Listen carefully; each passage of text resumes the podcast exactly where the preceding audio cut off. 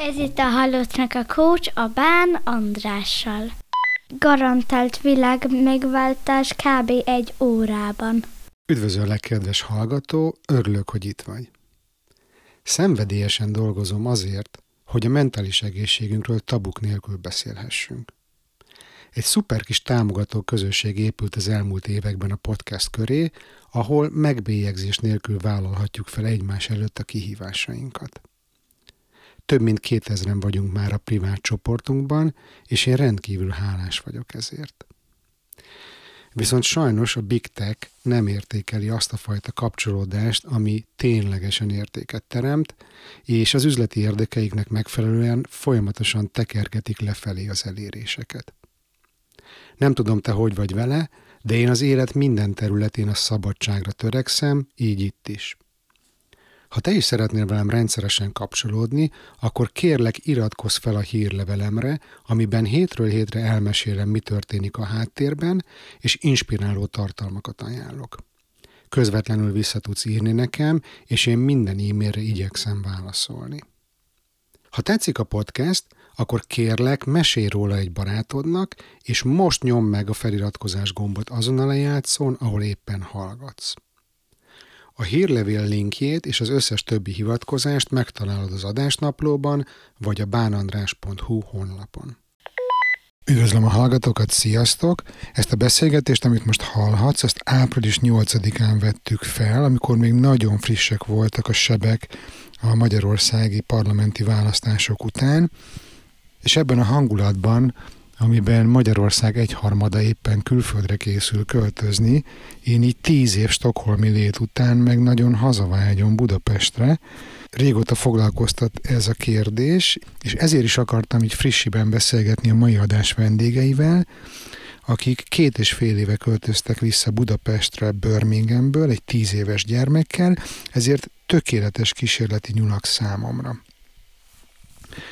Erről a beszélgetésről, amit mindjárt hallhatsz, a Woody Allennek az a régi vicce jut az eszembe, amikor két öregasszony beszélget az idősek otthonában, és az egyik mondja, hogy fú, te, itt annyira rossz az étel, mire a másik, igen, és olyan picik az adagok. Szóval egy racionálisnak induló beszélgetés lesz ez a hazaköltözésről, ami aztán átcsap eléggé emocionálisba. Fogadjátok szeretettel, és mielőtt kezdünk, szeretném felhívni a figyelmeteket arra, hogy van a podcastnek egy nagyon jó online közössége a Facebookon, Halottnak a Coach közösség, ha van kedved, gyere, nézd meg és csatlakozz, megtalálsz az Instagramon is Halottnak a Coach, illetve ha szeretnél velem dolgozni, hát most így egyéniben nagyon hosszú a várólista, a csoport az most épp fut, egy darabig nem lesz új, viszont ha esetleg a cégedhez akarnál meghívni, azt most is meg tudod csinálni, nézd meg a weboldalamon a részleteket, bánandrás.hu, ott föl is tudsz iratkozni a heti hírlevelemre, amiben megosztom, hogy éppen engem mi inspirál, illetve hogy mi történik a Halottnak a Coach házatáján, illetve tudsz támogatni a Patreonon, ahol néha exkluzív kontentet is megosztok, mint például ennek a most hallható beszélgetésnek a vágatlan videó változatát. Úgyhogy örülök, hogy itt vagy, kezdünk. Ez itt a Halottnak a Coach. Üdvözlöm a hallgatókat, sziasztok! Ma nem egy, hanem 2 vendégem is van, és doppergés nem más, mint Lehi és Timi, Timi és Lehi, Lehiné és Lehi, stb. Stb. Nem tudom, hogy van-e olyan podcast hallgató Magyarországon, aki nem tudja, mi az, hogy Szín Folt Cafe, vagy Irodai Huszárok, de ti ugye ezeknek a podcasteknek vagytok házigazdái, külön-külön együtt, régi nagy arcok a magyar podcast szénában, és aki csak a Halottnak a Coachot hallgatja, az is hallhatta már Lehit a 17.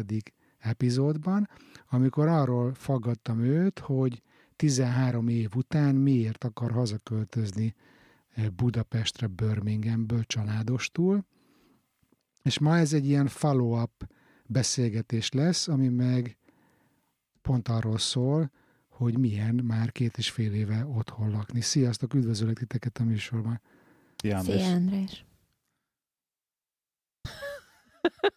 Egyébként nem tudom, mit kell mondani annak, aki nem hallott még minket, és podcastet. Azt mondja, azt állítja magáról, hogy podcasteket hallgat Magyarországon. Mióta megy a Szín Folt Cafe? A múltkor ezt megnéztem, és elfelejtettem, de szerintem már valami, most lassan 7 vagy 8. 8 körül, 8 éve. Tehát, hogy ti már akkor podcasteltetek, mielőtt még az menő lett volna. Igen, ezt így jól kifejthetjük. Abszolút nem mi voltunk az első podcasterek, ugye ezt még a Viktoros adásban még ő is említette, hogy én is a Viktortól tanultam annó a podcastelésnek a csinyát, bínját, aztán továbbadtam én is sok embernek, de igen, régóta. Most egy kicsit lejjebb hagytak, bár most volt megint egy ilyen hullámunk, hogy egy hónapig megint minden nap volt, vagy minden hétvégén volt adás, de megint lejjebb hagyott. Hát mindig van valamit csinálni, szóval... Azért ezt már korábban hallottam tőled adásban, és gyanítom, hogy működik ez, hogy amikor külföldön él az ember, akkor sokkal, hát most általánosítok, magamról beszélek, meg te is ezt mondtad magatokról, hogy amikor külföldön él az ember, akkor azért kisebb a szociális hálója, mint a szülő hazájában, vagy szülővárosában, és hogy sokkal több idő van ilyen úri mókákra, mint podcastet készíteni, meg ez picit pótolja is a szociális élet hiányát, hogy ez nálatok is így van egyébként. Hát többek között ez, meg az is benne volt egyébként, hogyha visszagondolsz, hogy drágám, hogy pont ugye a gyerek születése után egy ilyen 2 éves volt akkor, azt hiszem, amikor elkezdtünk podcastelni. És pont az volt a problémánk, hogy hát kicsi a gyerek, otthon kell maradni, nem nagyon akartunk, hogy most akkor külön-külön elmászkálgatunk, akkor még... És akkor volt egy ilyen ötletünk, hogy hát akkor jöjjenek hozzánk, hogy akkor Mohamed nem megy a hegyhez, akkor a hegy megy Mohamedhez, jöjjenek hozzánk az emberek, és akkor kitaláltuk ezt a podcastelést, mint egy ilyen közösségi dolgot. Akkor ez emiatt, illetve igen, amit már mondtam korábban is, hogy abszolút volt egy ilyen űr bennem, amit a különböző szociális interakciók, ugye magyar nyelvű szociális interakciók hiánya okozott, és azáltal, hogy hazaköltöztünk, ez valamilyen szinten belett foltozva. És egyszerűen kevesebb igényem van arra, hogy ilyen módon így fejezem ki magamat kreatívan. Persze elhelyett jött 1 millió más, amit most így a kreatív oldalammal csinálok. De most erről nem feltétlenül annyira kell beszélni, de a lényeg az, hogy igen, van egy ilyen átbillenés ebbe a balanszba. Ami szerintem nem probléma, mert az embernek vannak korszakai mindig. Tehát, hogy az elég hosszú és elég tartalmas korszak volt, aminek még nincs vége, mert még mindig van, hogy visszatérünk hozzá, csak most már igen. Drágám... De minket hiányzik a podcastelés? Néha egyébként igen, néha hiányzik. Pont én emlegettem szerintem valamelyik nap is. Nekem amikor blogoltam, akkor volt egyszer egy ilyen megvilágosodásom, hogy volt egy ilyen nagyon sűrű hetem, hónapom, és egyszerűen nem tudtam írni semmit, mert hogy ahhoz kell leülni, meg átgondolni, hogy mi történt velem, és hogy akkor azt fogalmaztam meg, hogy aki él, az nem blogol, és aki blogol, az meg nem él, tehát hogy így picit ezt a podcastra akartam párhuzamra behozni, de akkor ti most éltek nagyon az elmúlt 2,5 évben ezek szerint, hogyha adások sűrűsége alapján következtetek? Sok minden történt, igen, fogalmazunk így. Meg történik folyamatosan. Azoknak, akik nem hallották Lehivel a 17. epizódját, Halottnak a Coachnak, hogy meséljetek már el, légy szíves, hogy hogyan jött ez a döntés, hogy hazaköltöztök? Drágám. Nem meséltem. Most mondd már hát egyszer, légy szíves. Hát hogyan jött ez a döntés? Ezt a Gábor már évek óta szeretett volna visszaköltözni Magyarországra. Én voltam az, aki leginkább ebben mindig visszafogta, hogy nem kell nekünk Magyarország, jó, nekünk ottól vagyunk. Aztán egyszer kipukkant ez a lufi. És akkor egyik áprilisban úgy döntöttünk, hogy jó, akkor legyen Magyarország, és igazából mennyi idő alatt? Hát augusztusra, 4 hónap alatt elintéztük mindenkinek az angol állampolgárságot, találtunk lakást, összecucoltunk, és hazajöttünk. Jöttünk kint a házat, igen. És akkor még a kipukkant lufihoz még azt fűzzük hozzá, ugye így az Andris a képbe, hogy nekem az ott egy ilyen életközépi válság per kiégés okán jött meg, és akkor ennek egy ilyen nagy megoldása volt az, hogy na akkor váltsunk állást, váltsunk munkakörülményeket, meg országot. Na most azért így 2,5 év távlatából ez jó megoldás volt, vagy megoldás ez volt? Ez az életem egyik legjobb döntése volt. Másik legjobb döntése volt azután, hogy kimentem Angliába. Most egyébként ez ilyen vicces ellentmondó dolog, de egyébként tényleg így gondolom. Ez többek között az egyik jó döntés volt. Timi, te hogy látod ezt a döntést? Így 2,5 év távlatából. Nyugodtan őszintén, drágám. Tök őszintén, én holnap felülnek a repülőgépre, és visszamennék Angliába. Aha, és vagy miért? Vagy bármilyen másik országba. Igazából nekem nem lett sokkal több reményem így Magyarországgal kapcsolatban, meg Magyarország jövőjével kapcsolatban, ezzel adtam 2,5 évvel, ami átállt. Ugyanakkor mindenhez hozzá lehet szokni. Szóval nem arról van szó, hogy élhetetlen Magyarország, már élhető Magyarország, meg igen, hozzá lehet szokni, de ha választani lehetne, akkor én még mindig így nyugatabb felé mennék és vonzódnék. Bár hogyha őszinte akarsz lenni magadhoz, akkor valójában nem mennék vissza Angliába, nem mennék a Spanyolországba. Spanyolország bármikor jöhet, igen, de az időjárás miatt. Igen, az időjárás miatt. Mert azért mondjuk az angol időjárás annyira nem hiányzik. Azért az tényleg jó, hogy itthon sokat többet süt a nap, de egyébként minden más meg igen. Mi volt az elvárás, és ezt most először Timi tőled kérdezem, amikor hazaköltöztetek, mit vártál, mire számítottál, mi az, ami úgy alakult, mi az, ami meglepett, kellemes, kellemetlen csalódások? Ó, hát nem tudom, hogy mi az, ami milyen elvárásaim voltak, vagyis igazából én sejtettem, hogy az lesz, ami lesz, tehát ilyen szempontból megkaptam, hogy nem lett jobb Magyarország. Tehát, hogy az volt az elvárásod, hogy ugyanolyan Magyarország, mint 13 éve, amikor ott hagytátok. Igen, és hát ez abszolút, igen, az abszolút bevált. Jó tény, hogy annyi olyan szempontból más lett, hogy azért sokkal multikulturálisabb lett azért Budapest. Tehát azon kicsit meg is lepődtünk, hogy tényleg sokkal több nemzetiség, ugye még a Covid előtt, mikor pont hazaköltöztünk azelőtt egy fél évvel, akkor azért rengeteg volt a turista, nem csak a turista, hanem akik itt is tanulnak, élnek, nem tudom, tehát hogy tényleg ez tök jó volt nézni, vagy látni, meg hát Budapest persze fejlődött, rengeteg bár, bistró, nem tudom, éttermek, ezek azért mind megélnek, mind a mai napig. De azért a Covid ebből nagy részt lerendezett, szóval. Volt egy rész, igen, de azért még mindig virul szerintem így Budapesten ez a dolog. Úgyhogy igen, ez megvolt, minden más az, amire én számítottam. Tehát, hogy erről hogy még ez egy kicsit beszél erről a árnyoldalról. Ó, hát nagyon nehéz erről úgy beszélni, hogy ne bántsak meg senkit, vagy hogy nem akarok megbántani senkit, csak ez külföldről hazai jövő 13 év után az embernek kinyílnak így, nem tudom, dolgok a világba, és szerintem sokkal befogadóbb lesz mindenre. Tehát azért vegyük Angliát, ott azért tényleg rengeteg kultúra él egymás mellett. Ott ugye teljesen mindennapos, hogy feketék rohangálnak az utcán. Szóval hát vannak ilyen apróságok, igen, amihez mondjuk a magyar ember nincs hozzászokva, és ugye minden más is egyáltalán a világhoz való hozzáállásunk. Hát egy kicsit más, modernebb a felfogásuk, ami Magyarországon sajnos, akármennyire is ilyen trendek, meg olyan trendek vonulnak végig, igazából kicsit ilyen képmutatóan is állnak hozzá a magyarok, tehát hogy... Erről mesélj egy kicsit többet, hogy milyen trendekre gondolsz, és miért mondod, hogy képmutató?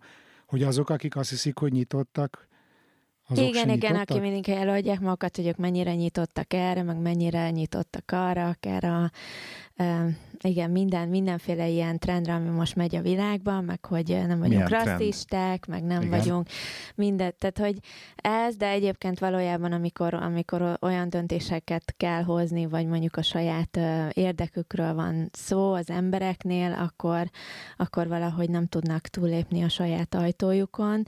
Uh-huh. Figyelj, Timi, bocs, én nem az van, hogy nem hiszem azt, amit mondasz, csak hogy tudsz egy konkrét példát mondani. Konkrét példát. Az iskolás. Az iskolás az egyik legkonkrétabb példám, amiről mi is beszéltünk adásban, hogy ott ugye volt egy olyan kezdeményezés, hogy ugye Angliában vannak ezek a special needs-es gyerekek, ennek hívják, akik kicsit, hát talán az autizmus spektrumának nem annyira a komolyabb, tehát hogy valamennyire kicsit odafigyelést igényelnek, nem annyira illeszkednek be könnyen a társadalomba, ilyesmi, hogy őket szerették volna beintegrálni normális általán, vagy idézőjelben normális, tehát a többi sima általános iskolába, és erről kaptunk például egy szavazást, vagy körbe ment egy e-mail, igen, megszavaznunk kellett nekünk szülőknek, hogy mit szólunk ahhoz, hogyha kap az iskola természetesen segítő. Az osztály, most az osztályra volt specifikus. Ez most Budapest, vagy Birmingham, bocs? Budapest. Oké. Okay. Tehát, hogy kap ugye az iskola erre kiképzett tanárt, aki segíteni ezeket a gyerekeket, de hogy mit szólunk hozzá mi szülők, hogy az osztályba beintegrálnak ilyen gyerekeket is a többiek közé. És hát ugye jöve az angol társadalomból, meg ugye a Benji ott született, úgyhogy azért volt közünk iskolához, ott ezek rettenetesen jól működnek, valahogy jól vannak kitalálva ezek a rendszerek, a gyerekek is nagyon körültekintőek egymással, tök jó szociális kapcsolatokat ki tudnak alakítani még ezekkel a gyerekekkel is, tehát nem piszkálják őket, nincs ez a, ami ugye itthon nagyon megy az iskolákban, és az igazság, hogy a szavazáson én rettenetesen meglepődtem, 30-valahány szülő szavazott, ebből voltunk összesen 5-en, akik úgy szavaztunk, hogy igen, jöhetnek a gyerekek, mindenki más azt mondta, hogy nem, kizárt dolog, az ő osztályában ne rakjanak be semmilyen. Ez tök jó példa. És ez én most liberális buborékban lévő Budapesten, ugye? Igen. Egyébként van több hallgatói kérdés is nektek, de hogyha most már ide ugrottunk, akkor azt az egyiket föl is teszem, hogyha ezt meg lehet osztani, nem kell pont megmondani az iskolát, de hogy a fiatok milyen iskolába jár, hogy magán, állami, nem tudom, alapítványi, alternatív, elit, nem elit, tehát hogy valamit erről lehet tudni.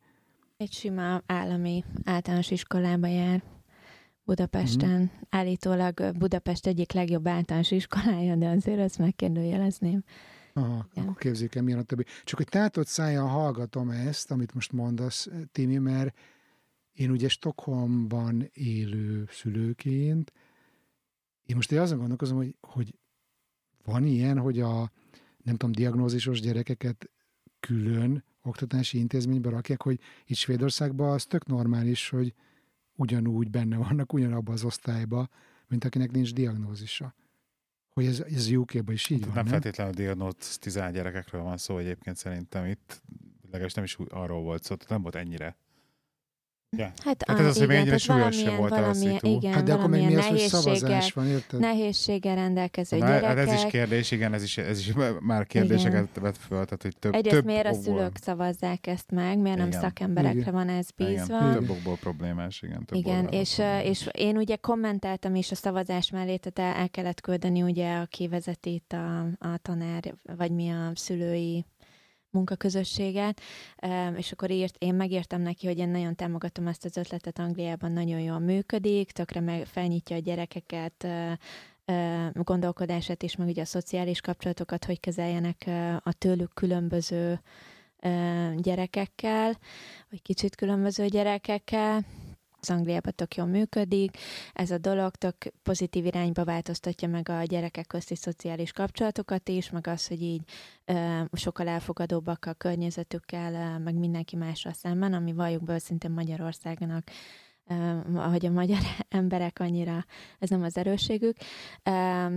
Viszont azt is odaírtam, hogy ehhez természetesen segítséget kell adni a gyerekeknek is, őket nem lehet csak úgy, oké, itt van, tessék, és akkor ez a deal with it, csináljátok, amit akartok, hanem persze erről lehet a gyerekeket tanítani közben, elmagyarázni neki, hogy jön mitől különböző, vagy mitől más, vagy hogy viselkedjenek ilyen szituációkban, meg hát a tanároknak is ugye erről egy kicsi edukációt adni, de hogy én ezt pár év múlva abszolút látom, hogy ez tök jól működhet. Na erre fel a közös, és a szülői munkaközösség vezetője írt pont egy ilyen kommentet vissza, hogy akkor ez lett a szavazásnak az eredménye, és nehogy már ezt az ő gyerekeikre, meg az ő tanáraikra rakják rá ezt a felelősséget, és nekik kelljen ezzel megbirkózni, hogy egy egy más gyerek kerül be az osztályba, ami számomra olyan szinten elutasító, tehát még csak nem is az, hogy jó, próbáljuk meg, és akkor nem működik, tehát hogy még csak nyitottak sem voltak erre, hanem abszolút elutasítóak, mert nehogy már az én gyerekem, meg nehogy már ránk. Mm. Egyébként nekem van ismerősöm, srác magyar, a felesége izraeli, Magyarországon éltek, és diagnózisos a gyerekük, ADHD, és amiatt mentek ki Izraelbe, hogy ott egyszerűen sokkal jobban foglalkoznak az olyan gyerekekkel, akikre extra figyelemre van szükség. Jó, ez egy tök jó példa volt, Timi. Nem tudom, Lehi, te neked mi volt az elvárás a hazaköltözéssel kapcsolatban, és téged lepette meg valami pozitív vagy negatív értelemben? Hát nekem elég önző volt az egész hazaköltözés, mert ugye a saját állapotomat szerettem volna javítani. Tehát jobban akartam lenni, ugye ahhoz képest, az állapothoz képest, ahogy voltam, mielőtt hazajöttünk. És ez abszolút bejött, és abszolút pálfordulás volt, és teljesen, nem mondom, hogy teljesen 100%-osan rendbe hozott, sőt most így ezek 2,5 év után így látom azt, hogy vannak még dolgok, amikkel van dolgom, de hogy nagyon-nagyon sokat segített az, hogy vagyok is egy olyan környezetben, amit ben sokkal inkább otthon érzem magamat, hogyha ezt így lehet fogalmazni. Hmm. És ugye nekem nagyon hiányoztak az emberi kapcsolatok, meg az emberi kapcsolódások, és ez olyan szinten megvan a mai napig, és olyan szinten át tudom élni, és tudom élvezni azt, hogy teljesen más, hogy valahogy teljesen más tudok kapcsolódni a magyarokkal. Nekem ez az a külföldiekkel nem vagy az angolokkal igazán nem működött úgy. Tehát még pont még a mai nap is volt egy olyan példám, hogy így ugye nagyon sokat, rengeteg emberrel találkozom a munka miatt, különböző mindig más projekt, és akkor mindig új cégek, új emberek, és akkor ma is ilyen tök nulláról beszéltem életemben először egy vadidegen emberkével, és ilyen, nem tudom, beszélgettünk 15 percet, hogy a végén olyan dolgokról, hogy tudod így, el nem tudtam volna képzelni, hogy egy külföldivel eljutok egy 15 perces beszélgetés alatt ilyen szintre, vagy nem tudom. Szóval, de hogy ez miért van? Ez nyelvi korlát, kulturális különbség, vagy a magyarok egyszerűen ilyenek? Rengeteget gondolkozok ezen, és nem tudok erre exakt választ adni. Én kizárnám a nyelvi korlátot, bár valószínűleg benne van egy bizonyos szinten. Itt inkább a kulturális különbség mindenképpen benne van az is, hogy lehet, hogy én is zárkozottabb vagyok a külföldiek felé, ugye ez 50%-ben az én saram is, mert ugye nagyon sokan tudnak kapcsolódni a külföldiekkel, én nem. És talán ennyi. Meg az, hogy ilyenek vagyunk egyszerűen, mint magyarok.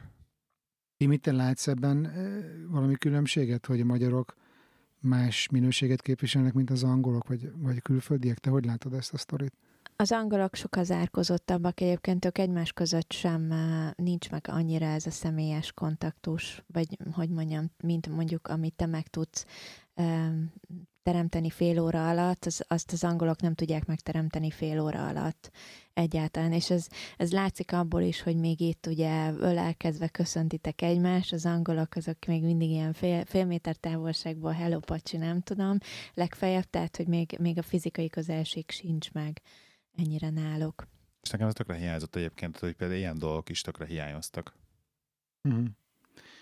Most ugye ti tudjátok, a hallgatók, nem tudom, hogy tudják-e, csak mondom akkor, hogy én ugye 10. év élek Stockholmban, és az én nekem is nagyon hiányzik Budapest, meg a hazám, meg a barátok, meg a család, és az engem is foglalkoztat ez a hazaköltözés témája, és nekem ti egy kicsit ilyen kísérleti nyulak vagytok. Inkubátor család, hívjuk igen, így. Azért is nekem fontos, hogy így rajtatok tartom a szemem, és időről megkérdezem, hogy vagytok, ezt most pont adásba csináljuk, de egyébként pont ugye össze is futottunk februárban, hogy mikor találkoztunk este. Nagyon érzem én is ezt a részét, hogy az emberi kapcsolódások minősége az egyszerűen összehasonlíthatatlan, és én nem tudom, hogy mi a megoldás, vagy hogy mi az oka ennek, de az biztos, hogy belelátom, hogy más kulturális háttérből jövünk. És hogy nekem olyan rugóra jár az agyam, amit egy nem kelet-európai, vagy egy nem magyar, de szerintem kelet-európaiak sokkal jobban értik ezt, mint egy skandináv, vagy egy angol, vagy egy bármilyen nyugati ember. Tehát, hogy így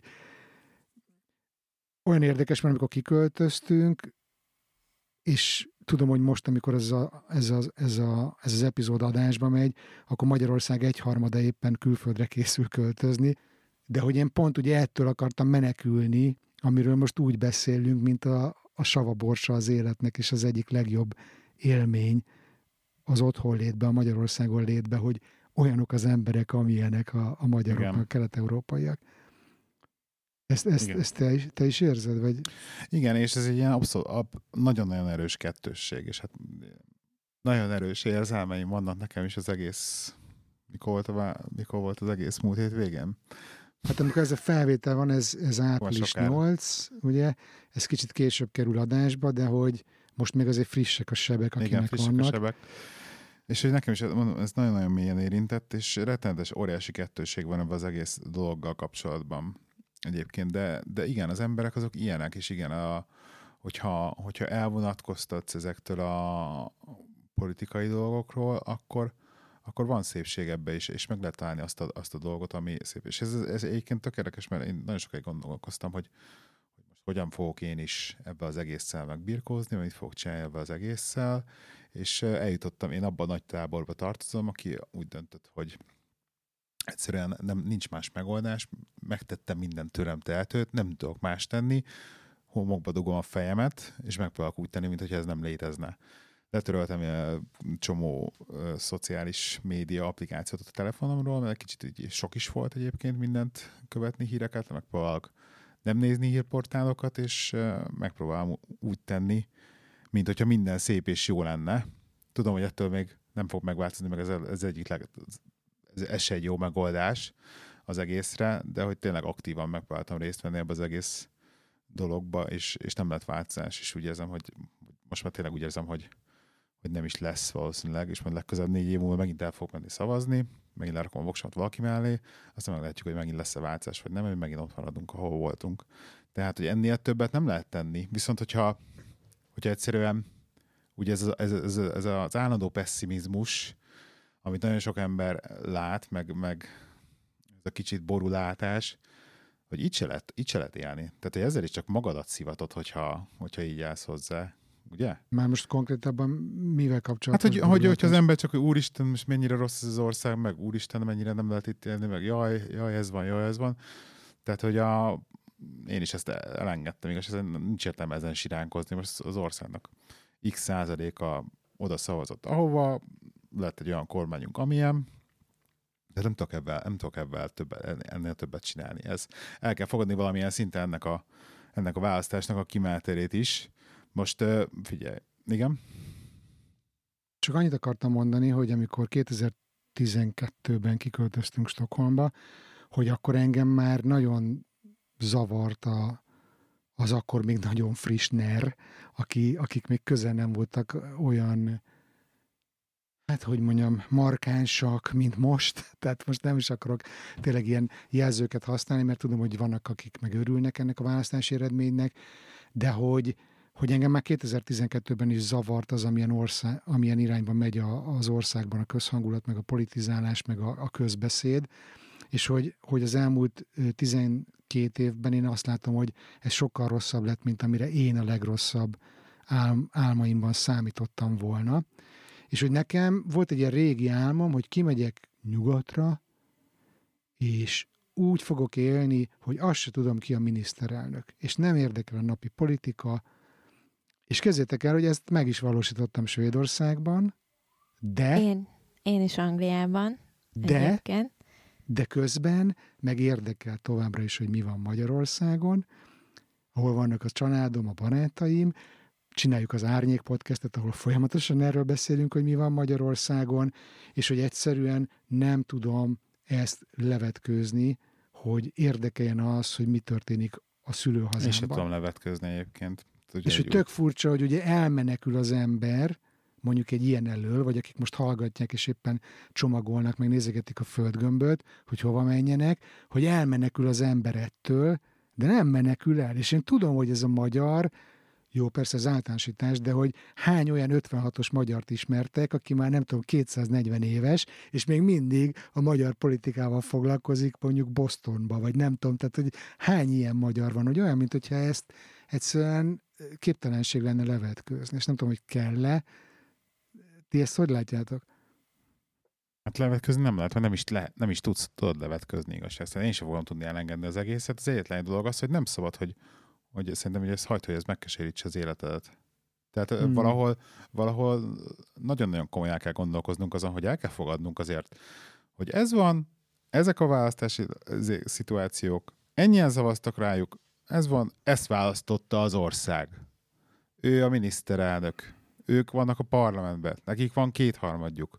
Most érted, duzzoghatunk, meg hisztizhetünk mindenhol, de ez van. Ez az ország.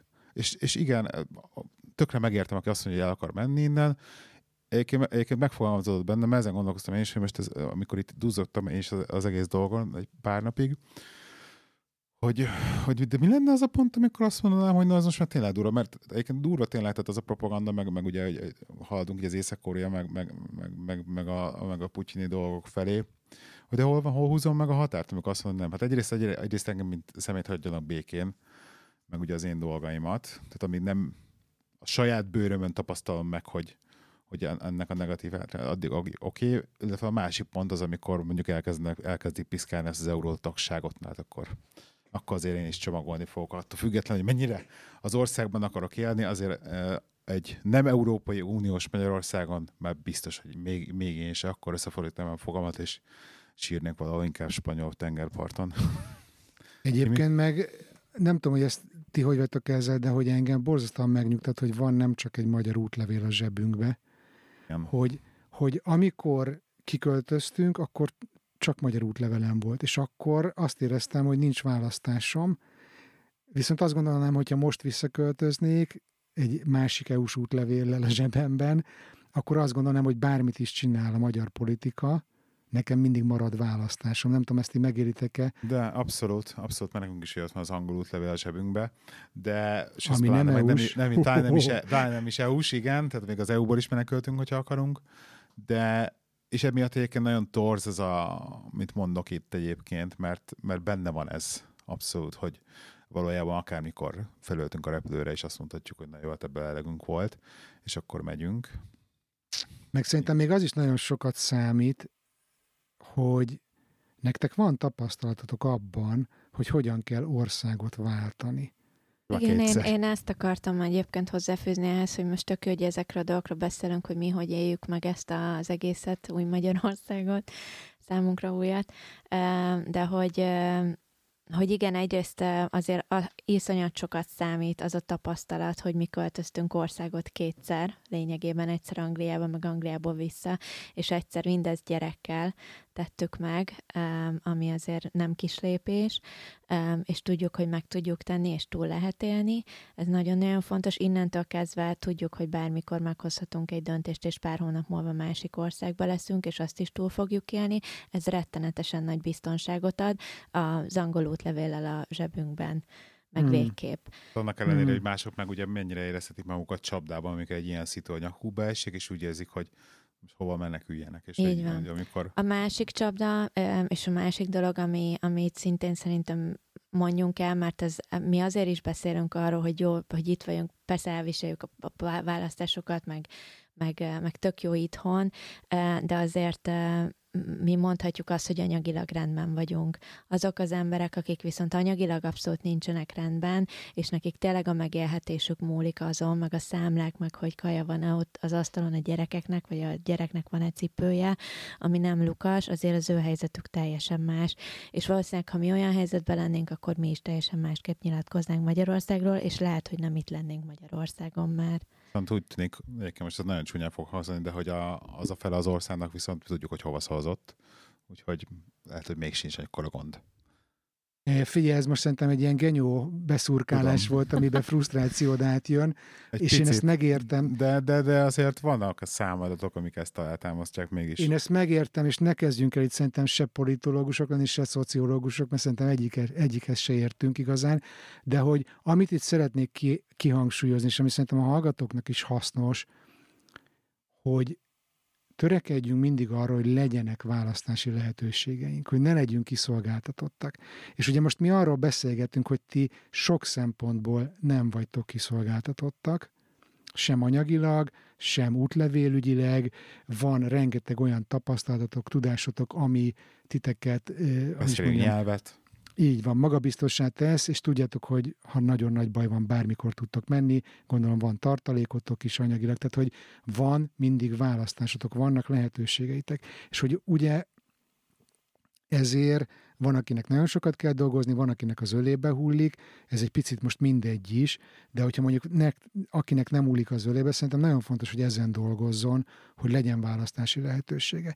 És most mondtam, hogy ne legyünk szociológusok, de hogy én azt gondolom, hogy aki mondjuk egy ilyen borsodi zsákfaluban él, és mondjuk semmilyen opciója nincsen, neki az egy opció ad biztonságot, a zsákkrumpli, tehát hogy amire szavazott, érted? Uh-huh. De én ehhez azt szeretném hozzáfűzni, hogy szerintem mindig van minimum 2 választásod, és nem csak egy, mindenkinek teljesen mindegy, hogy milyen helyzetben van, és azt hozzáteszem, hogy azért most már lassan 6 évvel ezelőtt, mikor mi kimentünk Angliába, egyetlen egy bőröndel, szerintem, nem tudom, az utolsó havi keresetemet raktam el, ami akkoriban nem volt sok 100 000 forint volt, azt hiszem, ennyivel mentem én is ki Angliába, nem beszéltem én se angolul rettenetesen alapnyelven, a Gábor szerintem picit jobban beszélt angolul, de hasonló körülményekkel ment ki Angliába, és onnan építettük fel azt, amink van, tehát hogy ki lehet menni egyetlen egy bőröndel, és meg lehet csinálni, aki akarja, az meg tudja csinálni, van kint munka, mert van kint munka, aki dolgozni akar, az dolgozik bárhol, és fel lehet építeni. Nem mondom, hogy könnyű lesz, mert nekünk se volt ez, meg senkinek nem könnyű, de mindig van választási lehetőség. És mi az a 2 választási lehetőség? Mert 2-t mondtál. Hát az egyik az, hogy mondjuk kimész, a másik meg maradsz például Magyarországon, ha éppen erről beszélünk. Tehát, hogy én azt gondolom, hogy bárki, aki ezen gondolkozik, az ugorjon neki. Rengeteg ember magyarral találkoztunk külföldön, vagy Angliában is, és a legtöbbségük olyan kis falukból jöttek vidékről, aki, mint mondjuk Borsodból, vagy akárhonnan, Máté Szalka, meg nem tudom, rengetegen ugyanígy felültek egy bőröndel a repülőgépre. Annyi pénzük volt, hogy megvették a repülőjegyet, meg egy hétre ki tudták fizetni a szállást. És rengetegen. Azt mondod, hogy ezt Magyarországon nem lehetne megcsinálni? Egy bőröndel felmenni Budapestre, és ugyanígy fölépíteni? Akár Budapestre is, igen. Itt az a lényeg, hogy merjen az ember változtatni. És én mindig próbáltam, én például az ember voltam, aki nem az, hogy a fejemet bedugtam a földbe, és akkor én nem hallom a politikát, én nem szeretem a politikát, egyébként nem is szeretek róla beszélni. Ki voltam ettől a magyarországi választási kampánytól, és aztán például Anglia abszolút más ott csak akkor, ott, ha te politikával akarsz foglalkozni, akkor utána kell menned, meg kell nyitnod azokat a hírportálokat. Hát azért a Brexit idején nem ez volt, az emlékezzél vissza. Hát azért... Hogy ott szintén csúnya kampány volt. Azért már populizmus becsúszott a UK-ban, amikor volt ez a Brexit, nem? Persze, tehát hogy azért de idealizáljuk már így Angliát ilyen szempontból, mert van erre sztori. De abszolút nem volt ilyen, mint ami tehát ma itt Magyarországon, ha te nem akarsz hallani a politikáról, akkor olyan nincs. Tehát nem meg se teheted. Mert az tényleg óriás plakátok. A gyerek erről panaszkodik, hogy mindenhol ez jön fel, az összes reklám neki a YouTube-on. Egyszerűen tényleg borzalom. Erről van fizetve. De a lényeg az, hogy én mindig úgy voltam vele, hogy az embernek saját magának kell tenni azért, hogy az ő helyzete változzon, és csak akkor fog változni, és az tényleg az igazság, hogy ki kell, a komfortzónánkon kívül van a csoda, ott történik, és az erre is igaz. Még amikor azt mondta, hogy mindig van az embernek választása, akkor még én egy kicsit így átviszem az értelmet, és Viktora Frank idézem, aki azt mondja, hogy még Auschwitzban a foglyoknak is volt választása, és az pedig az volt, hogy mit gondolnak a saját helyzetükről. És szerintem itt jön be az, amit a Lehi mondott, ez a pessimizmus, hogy úgyis minden szar, ezt is gondolhatod, ez úgyis mindig ilyen lesz. Lehet ezt is gondolni. Ez a te választásod, de gondolhatod azt is, hogy oké, de én mit tehetek ebben a helyzetben, engem zavar az, hogy az emberek egymás ellen vannak fordítva, engem zavar az ellenségeskedés, engem zavar a gyűlölet, mit tudok én tenni, biztos tudok valamit tenni azért, hogy ezt csökkentsem legalább az én kis kapcsolataimba. Tehát, hogy ez is egy választás, hogy akkor mondjuk lehet ezt is gondolni. Vagy még 1 millió más dolgot, igaz? Így van.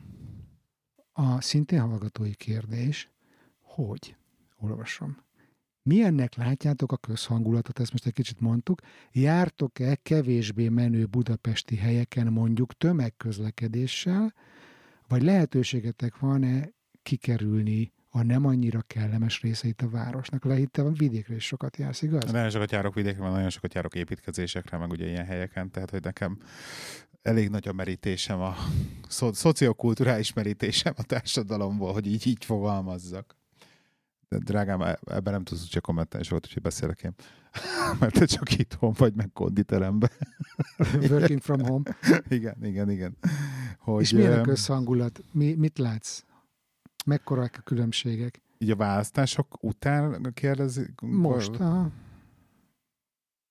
Én tök érdekes, mert szerintem egy darab ilyen kis nagyon pici kommentet hallottam talán valakitől, akinek becsúszott ez a... Tehát senki nem... nem beszélnek erre az emberek. Amúgy is nagyon ritkán jön szóba, hál' Istennek, a politika, de hogy ez mindenki teszi a dolgát, és tovább. Legalábbis az én környezetemben ezt látom, hogy ez van. Nem láttam változást a közhangulatban. Az interneten igen. Tehát ott szigorú, ott nagyon durva a pessimizmus, de az internet az megint más, mint a közhangulat szerintem.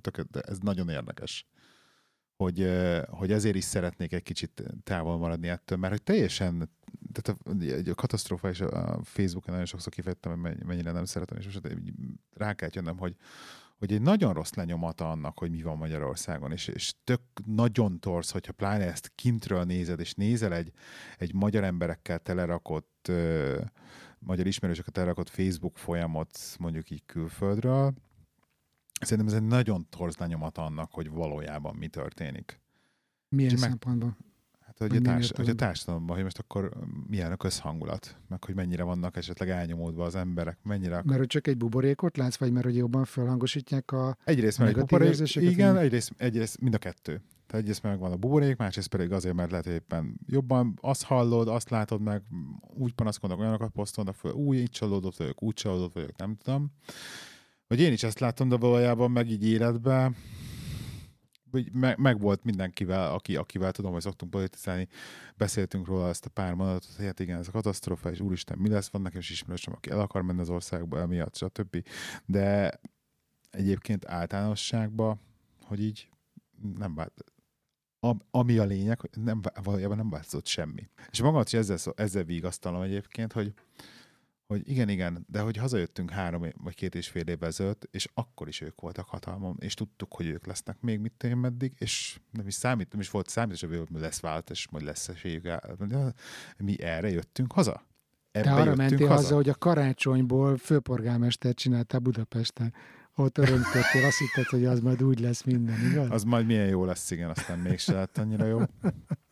De hogy igen, lényegében mi erre jöttünk haza, tehát hogy ezt mind tudtuk, hogy ez lesz. Úgyhogy... Én 14 éves voltam, amikor rendszerváltozás volt, úgyhogy tök élénken emlékszem a szocializmus végnapjaira, vagy utolsó évtizedére,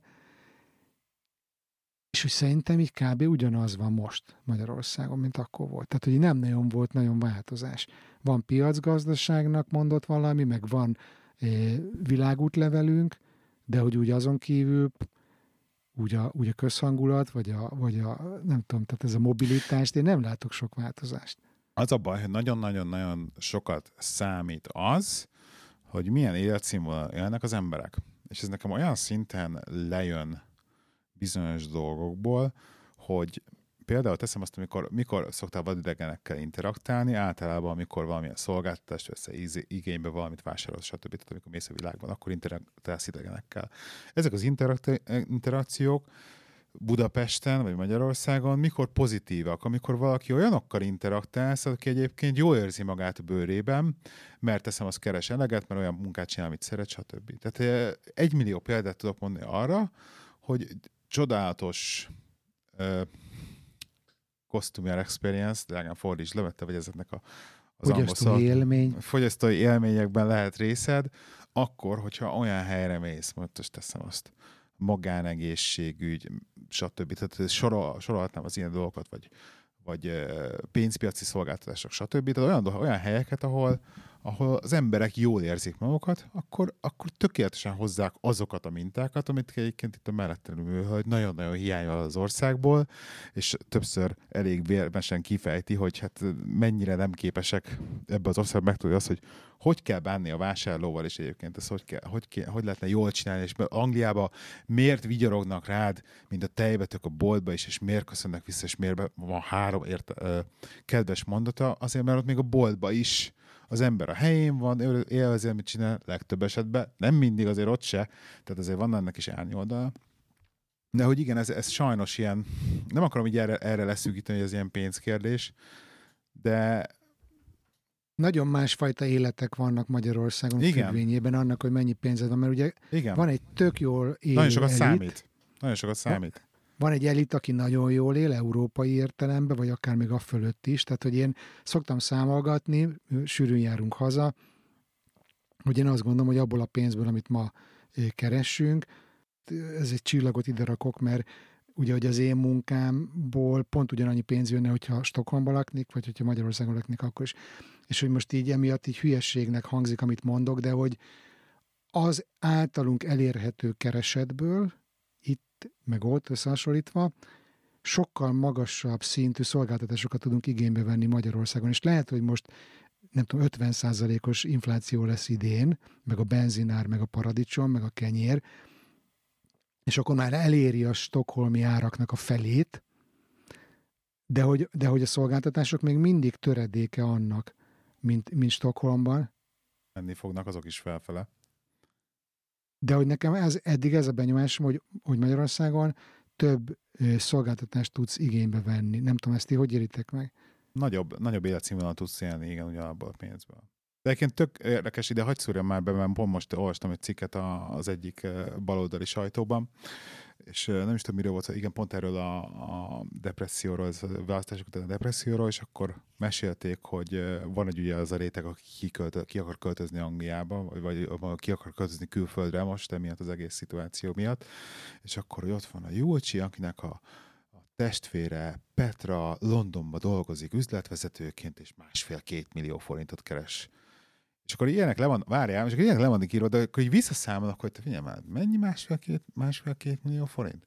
De figyeljetek már, hogy annyit biztos nem keres még Londonba se. Talán, hogyha nagyon nagy mázia, mert annyit gyanúsan nem keres még Londonba se. Tehát azért vannak olyan torzítások, hogy az iszonyat, és érted, és akkor miről beszélgetünk, amikor keres mondjuk 1 millió forintot Londonba, ahol tudjuk azért az ingatlanok mennyire vannak. Tehát, hogy annyira egyébként közelednek már az árszínvonalak, sokkal-sokkal jobban, mint amennyire valójában hisszük, hogy távol vannak. Ugye én ugye nagyon sok egyéni klienssel dolgozom, nagyon sok vezetővel, nyilván a középosztálynak a tetejét látom, így a napi munkám abban során. Ilyen, de igen. Hát figyelj, most az a kérdés, hogy mekkora, mert hogy van, csak hogy mekkora. Igen, igen. És figyelj, de olyan fizetések repkednek Magyarországon ebben a rétegben, amiket, hogyha egy az egybe átváltok svéd koronába, akkor is, még itt Svédországban is jó fizetésnek számítana. És mindezt Magyarországon keresik emberek. Tehát, hogy azért akinek jól megy a sora Magyarországon, és mondjuk odarakja magát, és tanul, és dolgozik, hogy olyan fizetéseket lehet már elérni Magyarországon, ami Svédországból nézve is wow, magas. Tudom, hogy nyílik az olló, és tudom, hogy egyre többen meg elszegényednek és kiesnek, csak hogy ugye, ahol ti vagytok, meg ahol valószínűleg én lennék, hogyha hazaköltöznénk, onnan azért eléggé jó hétköznapi életet lehet élni Magyarországon, hogyha nem zavarnak az óriás plakátok, igaz? Ezt próbáljuk mondani? Aha, igen. Majd biztos megkapjuk, hogy elitisták vagyunk, de hát figyelj, a saját valóságunkról tudunk beszélni, igaz? Igen, egyébként a legdurvább az ebbe az egészben az, hogy valójában el se tudjuk képzelni már, hogy milyen. Amikor megyek, én is Kelet-Magyarországra szoktam járni, van egy nagyobb ügyfelem ott arra, ahol hívjuk egy gyárnak, és egy dolgoznak több százan három műszakba. Szoktam beszélgetni emberekkel. A tényleges magyarországi minimálbért keresik meg az emberek ott. Tehát mennyi a minimálbér nettóba? Mert én is annyit keresek. 140-150 ezer forint körül valami ilyesmi. Tehát, hogy, és akkor mit lehet venni? Na ez az. Levegőt, nem? De hogy élnek meg emberek annyiból? És akkor mondjuk vannak ketten jó, ketten megkeresnek ennyit, de akkor is akkor van egy gyerek. Szóval valójában már elképzelhetetlen számunkra bizonyos szinten, hogy ezt hogyan lehet kivitelezni. És hát igen, valószínűleg adósságokba verik magunkat, valószínűleg stb. Tehát, hogy nem tudjuk. Még annyit tegyünk már hozzá a ti sztoritokhoz, hogy ugye te alkalmazott voltál, Lehi, kint a UK-ban. Így van. Hazamentél, és úgy döntöttél egy nagy irodai huszárvágással, hogy akkor te most saját vállalkozást fogsz építeni. Igen. Mesélj már erről egy kicsit, hogy ez hogyan alakult, hogy mennyire volt nehéz, milyen tapasztalataid vannak, milyen sikereid vannak. Szeretném azt mondani, hogy nem vagyok annyira felvágós, vagy legalábbis eddig nem voltunk annyira felvágósak, de akkor most már mindenképpen kicsit büszkélkedhetek ezzel az egésszel, hogy milyen jól sikerült ez a dolog, mert nagyon izgultam miatta, hogy menni fog-e és működni fog-e. És működik, megy, nagyon-nagyon élvezem, beindult a cég ilyen nagyon-nagyon szépen, organikusan, növekedve sikerült beindítani, ugye mi ezt annó kint két barátommal találtuk ki, hogy hárman csinálunk közösen itthon valamit, most már abból megérkezett egy társam, úgyhogy most már ketten vagyunk a cégbe benne. Igazság szerint mit mondhatnék erről? Az érdekes, hogy pont megint csak így belefűzzem ebbe az egészbe a politikát, hogy én azt hittem, hogy ez ilyen sokkal mélyebben átszövi az üzleti életet. Ez az egész. És valójában pedig nem is azt mondom, hogy meg se közelíti. Hogy fogalmazzam ezt meg? Tehát nem érinti. Nincsen közös metszete a kettőnek. Van már távolról. Tehát látok, hogy lehetne, de sokkal-sokkal nagyobb méretekben. Tehát valószínűleg azért, mert még kicsi vagyok, de hogyha úgy érzem, hogy hogyha én nem akarok multimilliárdos lenni, akkor nekem nem lesz közöm ehhez.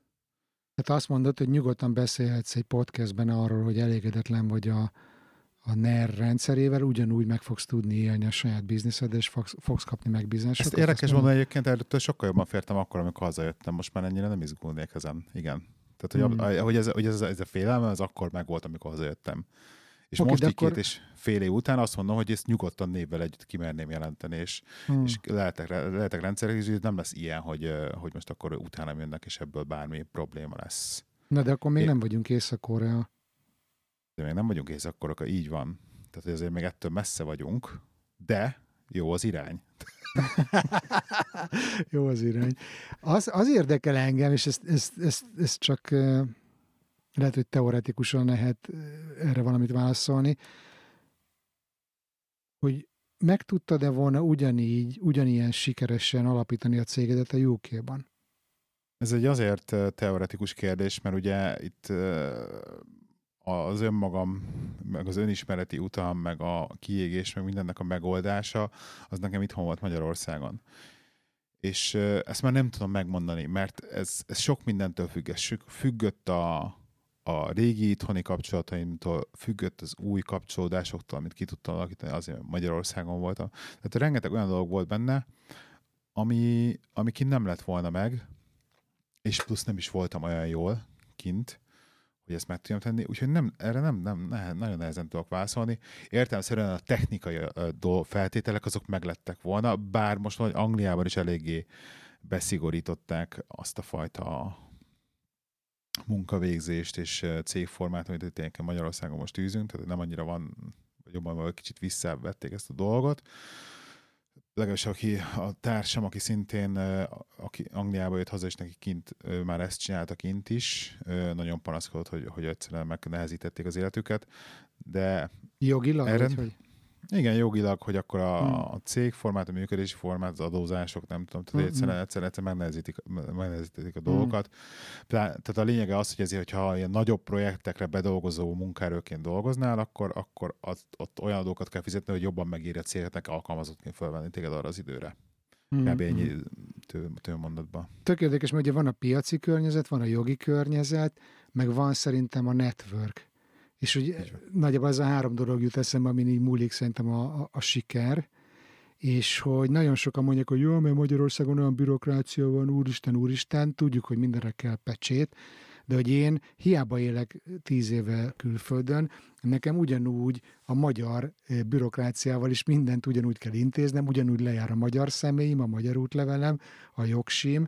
Van vállalkozásom Svédországban, van vállalkozásom Magyarországon. Konkrétan össze tudom hasonlítani, hogy most mi az a nagy különbség a kettő között, és megmondom, hogy nincs olyan nagy különbség a kettő között. Adózási szempontból sokkal kedvezőbb környezet Magyarország, és komplikáció szempontjából meg az, hogy most mit tudom én, 10 000-et kifizettek a könyvelőmnek havont, és nem fáj a fejem semmiért, annál sokkal bonyolultabb az életem a svédországi vállalkozásommal. Tehát, hogy egy csomó ilyen közhely van, amit a Magyarországra anyázó, Magyarországon élő emberek mondanak, de hogy amikor meg tényleg összehasonlítod, akkor meg egyáltalán nem biztos, hogy külföldön annyival kolbászabb a kerítés. Mert ugye külföldön például nincs networköd. Engem most is hívnak olyan megbízásokra, ami egyszerűen az ismeretségi köröm Magyarországon. És gondolom, neked is ez sok kezdeti üzletet hozott, nem? Része igen, de én azt mondom, hogy olyan pillanatban 50-50% az, ami az új kapcsolatok, amik ugye nulláról magamtól alakultak ki, illetve az 50% az, amit a meglévő hálózatom adott hozzá. Egyébként a bürokráciát azt szerintem az ilyen szükséges velejárója, és ezt nem tudnád meg sehol igazság szerint. De tök érdekes, hogy például amit a harmadik tétel, amit mondtál, hogy a piaci tényezők, hogy az a vákum, ami Magyarországon van az elvándorolt szakemberek hiányából adódóan. Megmondjuk a hallgatóknak, hogy te mivel foglalkozom, mert az eléggé specifikus szerintem. Hát megmondhatjuk, épületgépészeti automatizálással foglalkozom, programozás, beüzemelés, telepítés, ilyesmi. Tehát, hogy egy kicsit IT-s, kicsit villanyszerelős, kicsit gépész munkakör, igen. Tehát egy jól képzett szaki vagy, amiből hiány van Magyarországon. Igen, ezt nyugodtan ki lehet jelenteni, bár vannak fiatal titánok, nagyon jók egyébként, de az biztos, hogy kevesen vagyunk, és nem az van, hogy Dunát lehet rekeszteni szakemberekkel, ezért van egyfajta vákum, ezt a fajta vákumot csodat sem meg tudtam lovagolni, és még mindig ezt lovagoljuk valamilyen szinten. Én azt mondom, hogy reméljük így marad, de úgy nézem, hogy hogy haladnak a beruházások és az új dolgok, ez még egy ideig ki fog tartani. Legalábbis, ahogy most így elköző 5 évre látok előre. Tökre örülök neked, hogy ilyen jól alakult. Timi, figyelj, 2 mondat, csak hogy a hallgatók nehogy azt higgyék, hogy csak a Lehi munkája érdekel, hogy én, ha jól tudom, te még mindig az angol cégednek dolgozol remote-ba. Igen. És ez hogy működik egyébként? Mert ez a Covid utáni világban, én azt gondolom, hogy lehet, hogy ez azért hamarosan általánossá válik, hogy valahol dolgozol, és valahol tök máshol laksz. Hogy ez milyen élmény neked? Igazából ez abszolút rám van szabva, hogy mondjam, hogy szeretek home office-ba dolgozni. Nem mondom azt, hogy nem mennék be néha napján az irodába, hogyha itt lenne a közelembe, de valószínűleg most így, hogy már vége, nagyjából kijelenthetjük, hogy vége ennek a pandémiának, és könnyebben tudunk utazni. Ugye Angliában is most már feloldottak mindent, minden korlátozást. Igazából fel kell ülnöm a repülőgépre, és ott vagyok, tehát hogy mondanám, hogy nem távolság, de hogy azért sokkal egyszerűbb ez így kimenni. Igazából ez így alapjáraton így működne, hogy 3 havonta kimegyek Angliába egy pár napra az irodába. És akkor neked ez megfelel, nem tervezel ezen változtatni? Igazából nem, megmondom őszintén, hogy kényelmes. Egyébként szeretem azt, amit csinálok. Hál' Istennek olyan pozícióban vagyok, ahol el is ismerik a munkámat, tényleg olyan a cég maga is, azért itt vagyok már több mint 40 éve, úgyhogy 40, bocsánat, 4 is. Hát most lettél 20. Lebuktatsz itt, hogy 60 éves sajon van. Nem, 4 éve. Tehát, hogy igazából de olyan kényelmes. Ugye? Olyan pozícióban vagyok a cégnél, hogy ezt egyrészt nem, másrészt ez nekem még mindig egy kicsit így összeköt Angliával, tehát megmarad ez a rész, ezt tök jól, ezt a hiányt igazából pótolja, ezt a részét. Meg hát azért vagyok szintén anyagiakban sem mindegy, hogy angol cégnek dolgozom, vagy magyarnak. Tök jó. Figyeljetek, van még egy nagy téma, amit mindenképpen szeretnék veletek átbeszélni, és ez az a téma, amitől a legjobban fosnék, hogyha hazaköltöznénk, és ez pedig az iskola. Hogy ugye a fiatok 10 éves volt, amikor hazaköltöztettek, most már mindjárt 13, igaz? Meséljetek erről, már mondtátok, hogy egy jó hírű, de sima állami iskolába jár Budapesten. Hallgatói kérdéseket bedobok az elején, hát ha segít elindulni.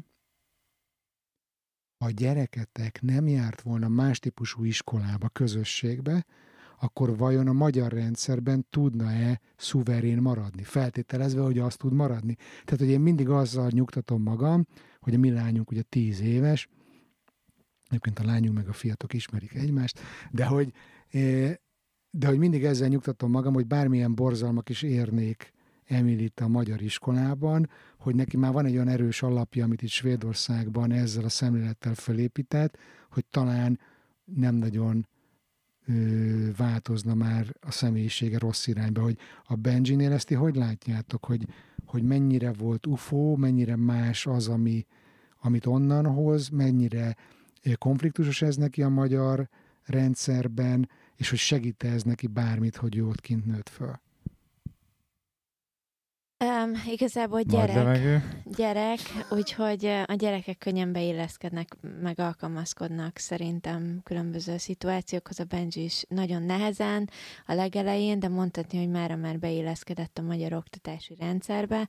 Ettől függetlenül az, amit látott Angliába, és amit hazahozott magával, ez pont elég arra, hogy megkérdőjelezzen dolgokat a magyar rendszerben, meg hát a kulturális szempontból is, gyerekek között, és... Milyen szépen mondtad.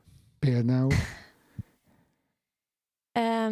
Hogy például miért, ha azt mondja az osztálytársnak, hogy ne nyújj légy szíves a Rubik kockámhoz, akkor miért nyúl hozzá a Rubik kockájához, és miért teszi tönkre egyébként, akar vagy akaratlanul teljesen mindegy, de hogy egy csomó mindent nem ért, tehát ugye a Benji is megkérdőjelez, és megkérdezi tőlünk, hogy ez miért így működik, amit mondjuk nem ezt hozta Angliából, és nem felejtik el, tehát, vagy legalábbis eddig úgy gondoljuk így 2,5 év után, hogy azért ezek még mindig megvannak a Benjibe, ezek a dolgok, illetve az, hogy ő hogy áll hozzá olyan osztálytársaihoz, akiknek vannak bizonyos nehézségei, akár például van olyan, aki dadog, van olyan, aki mondjuk szintén kicsit ez a special needs besorolhatnám Angliába, és a Benji hozzájuk nagyon empatikus tud lenni, ezért igazából a legjobb barátai is belőlük tevődik ki, tehát hogy nagyon jól kijönnek. Ezeket abszolút Angliából hozta, szerintem. Ezt nem Magyarországon tanulta meg, és ez megmaradt neki, hál' Istennek. És nagyon remélem, meg is fog. Milyen nehézségeket láttok itt suli ügyben? Amit már mondtatok, az jó példa volt, hogy a különleges nevelési igényű gyereket leszamaszták a szülők, hogy olyan nem értjük. Ezt nyugodtan kijelenthetjük, hogy a NAT az egy katasztrófa. Az, amit és ahogy tanulnak, az egy katasztrófa, és nagyon szenvedünk ezzel mi is, meg a gyerek is. Részletesebben egy picit el tudod mondani, hogy miért katasztrófa? Hát egyszerűen az angol oktatási rendszer után egyszerűen nehezen tanul itt. És a humán, neki abban olyan beállítottsága, a humán tartalmak egyszerűen nehezen mennek neki. Ugye ezt így kijelentetjük. Tehát nem lesz soha színletes tanuló. Igen, tehát ez a lexikális tudásra van minden alapozva, abból is a legrosszabb, az, ahogy a könyvekből, tehát mivel ingyenesítették Magyarországon a tankönyveket, katasztrofálisak a tankönyvek, tehát a legrosszabb, amit levehetnek a polcról. Én magam nem tudok a gyereknek segíteni, felkészülni nyelvtanból, mert én nem látom, hogy le lenne normálisan írva a szabály, vagy ilyesmit, tehát teljesen ki van véve a kezünkből is ez. Kivonatolnak a tanárok, tehát csinálnak ilyen PDF-eket nekik, majd számon kérnek olyan dolgot, ami nincs benne a PDF-ekben. Igen, tehát, ilyen... tehát vázlatokból tanítanak. Ők is nagyon nehéz dolgok van, mert nekik is egyértelműen elő van írva, hogy hogy kell adni a tantervet, meg mi van a tantervben. Úgyhogy, de igazából azt kell, hogy mondjam, hogy csak rosszabb lett szerintem, mint mióta mi jártunk általános iskolába. Még mindig ugyanazt kérik vissza, Toldiból meg kell tanulni 5 verszakot. Vért izzadtunk. Igen, szegény megtanult, 5-ösre felelt, majd egy hét múlva írtak belőle írásből rövdolgozatot, ott már csak 3-ast kapott, mert hát el is felejtette. Tehát, hogy körülbelül ennyit ér. Ilyen az a rövidtávú memória. Igen. És ugye nekünk is ez egy óriási kihívás, hogy most mit csinálsz, hogy akkor lovak közé dobod a gyeplőt, liberális tanulás, stb. Elengedjük ezt az egészet, vagy verjük ostól a gyereket. Egy is jó megoldás, igazság szerint próbálunk egy ilyen arany középutat találni vele, hogy akkor azért, hogyha becsúszik egy egyes, akkor azért onnantól kezdve kezdjünk a figyelmetanulásra, tessék azt kijavítani, és a többi. De hogy mennyire verjük a fejét a gyereknek ilyen dologba, hogy most természeti ismeretből 3-ast lesz esetleg évvégén, vagy 4-es, vagy nem tudom. Tehát, és akkor volt nekünk is egy olyan pont, amikor azt mondtuk, hogy egyszerűen... Tehát, hogy nincs értelme hajszolni, mert ő se fogja érezni magát, mint gyerek, mi csak kikészülünk ettől, mint szülők, hogy most itt stresszelünk ezen. És akkor valamilyen szinten elengedtük ezt ott, és azt mondtuk, hogy majd lesz, ami lesz. Tehát igazság szerint nincs értelme itt erőszakoskodni. Egyszerűen majd, hogyha ugye most próbált felvételizni 6-osztályosba, de nem sikerült neki, majd amikor a 8-diknak a végén ugye megy gimnáziumba, előtt mindenképp majd fog menni előkészítőre, mert azt is látjuk, hogy egyszerűen ahhoz, hogy ő... Amit jóval előbb el kell kezdenünk.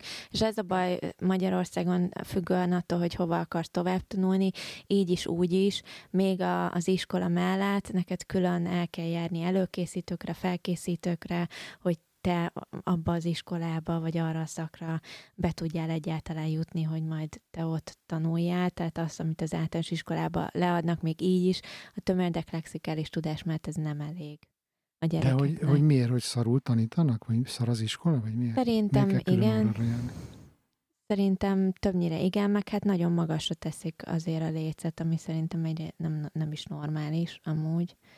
Tehát akkor teljesen jogos kérdéseket felszól a gyerek, hogy most akkor neki miért kell ilyeneket megtanulni? Ugye mi is tettünk fel ilyen kérdést, hogy miért kell ilyen dolgokat megtanulni.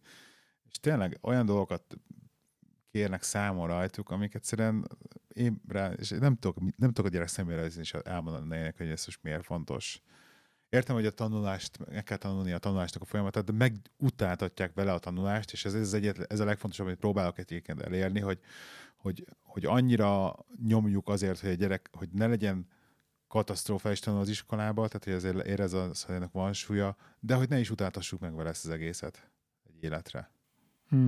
Én emlékszem 8. koromban így én annyira kiakadtam a kémia tanárra, a kémia órán, én talán még sírtam is, tehát hogy egy ilyen dürohamot kaptam 14 évesen, és így üvöltöttem a tanárral az osztályt, hogy most mondja meg, hogy az, amit próbál nekünk megtanítani, és rohadtul nem értem, hogy mondjon egy olyan példát, amikor majd az életemben ezt, amit most próbál nekünk tanítani, ezt hasznosítani fogom, ezt a tudást. Üvöltöttem ki kell benn magamból, azt hiszem intőt kaptam. De választ nem. Igen. És azóta sose kérdezték a kovalens kötést tőlem. Igen. És volt nekünk, nagyon sok adásban beszéltünk a saját podcastunkban is erre az oktatási helyzetről, meg volt egyébként utána hallgatónk, aki iskolába dolgozik, igazgató helyettes volt a hölgy, lány, és eljött vendégnek is vele beszélgetünk. Nagyon sokat beszéltünk erről, és igazság szerint az a baj, hogy tudjuk, hogy hol áll az oktatási rendszer, az pont ott áll, ahol látjuk, meg ahol kintről látszik, meg a mindenhonnan látszik, hogy mi van az oktatási rendszerrel. Katasztrófa, és... Elég csak besétálni egy általános iskolába, az omladozó falak, az, hogy osztálypénzből kell venni seprőt meg lapátot, hogy össze tudjanak söpörni az osztályba, és hasonló dolgok, szóval... Én tudjátok, mit nem értek Magyarországgal kapcsolatban, és itt lehet, hogy most majd megpróbálom ezt összekötni, pedig semmi köze hozzá azzal, hogy a magyarok mennyivel majdnem azt mondtam, hogy összetartó, de jó is. Tehát, hogy mennyivel közvetlenebbek egymással, mint mondjuk nyugaton.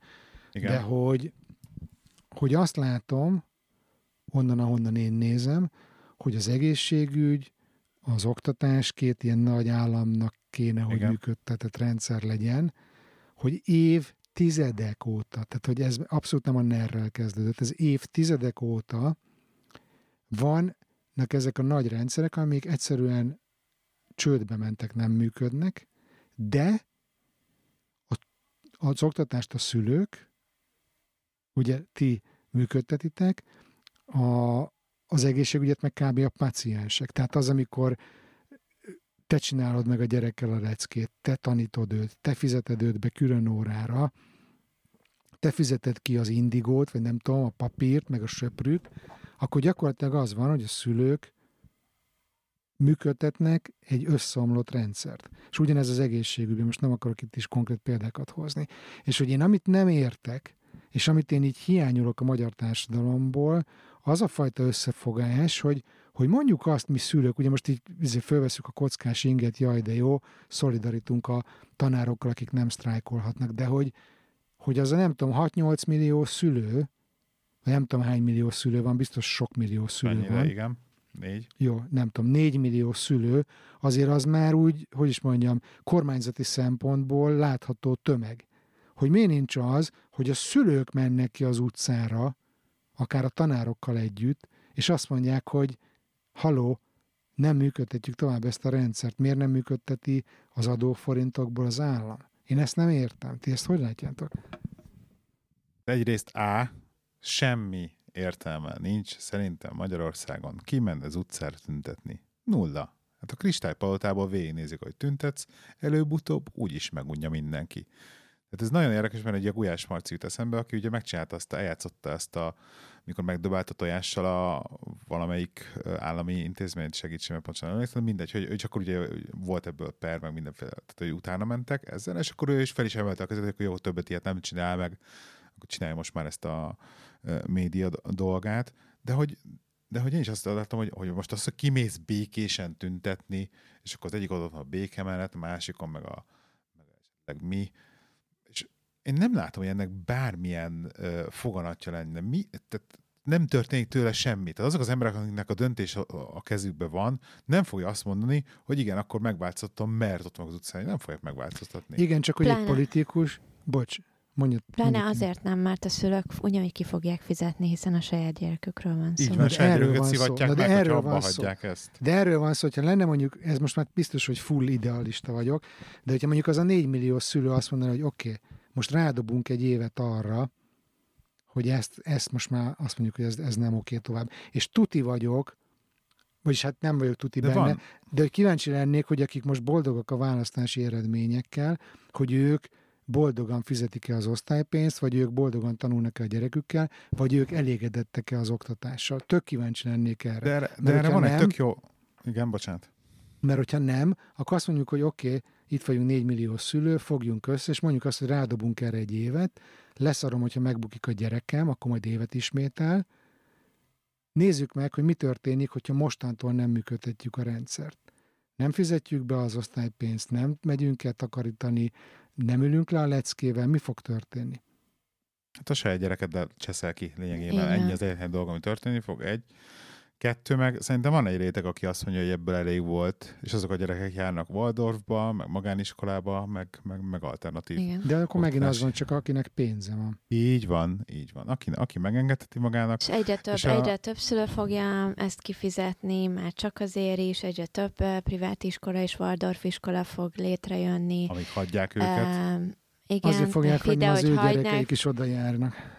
Igen, és ez ugyanaz egyébként szerintem, amit az egészségügyet csinálnak, hogy mivel egyre több ugye a privát egészségügyi ellátó intézmény, igazából mindenki egyre többen mindenki magánba jár, függetlenül attól, hogy mindenki fizeti a TB-t itthon. Igen. Mert hogy nem lehet normális egészségügyi ellátást kapni. Ugyanez lesz, hogy ha jönnek ezek az iskolák, minél több van, azt mind meg fogják telíteni igazából a gyerekkel, és akkor egy idő után igazából az állam miért tegyen érte, amikor mindenki fizet a magán egészségügyért, akkor miért öljön pénzt az egészségügybe, fizetni fogsz a magánoktatásért, meg fizetsz most is, csak Teams-es, meg Skype-os tanárnénit fogadsz a gyerek mellé, igen. Akkor ők miért öljenek pénzt az oktatásba. Hát azért, mert nem kapják meg a szavazatot, hogyha nem csinálják meg. Hát most erre nem mondok semmit. Látod, hogy tök mindegy. Igen. De van egy ilyen csúnya szinte, hogy a saját szavazóikat nevelik ki ezzel, tehát nem akarják, hogy jól legyen az oktatási rendszer, mert akkor, hogyha értelmes embereket nevelnek az oktatási rendszer, akkor veszítenek a szavazóikból. Tehát van egy ilyen narratíva, ugye egy a balos körökben.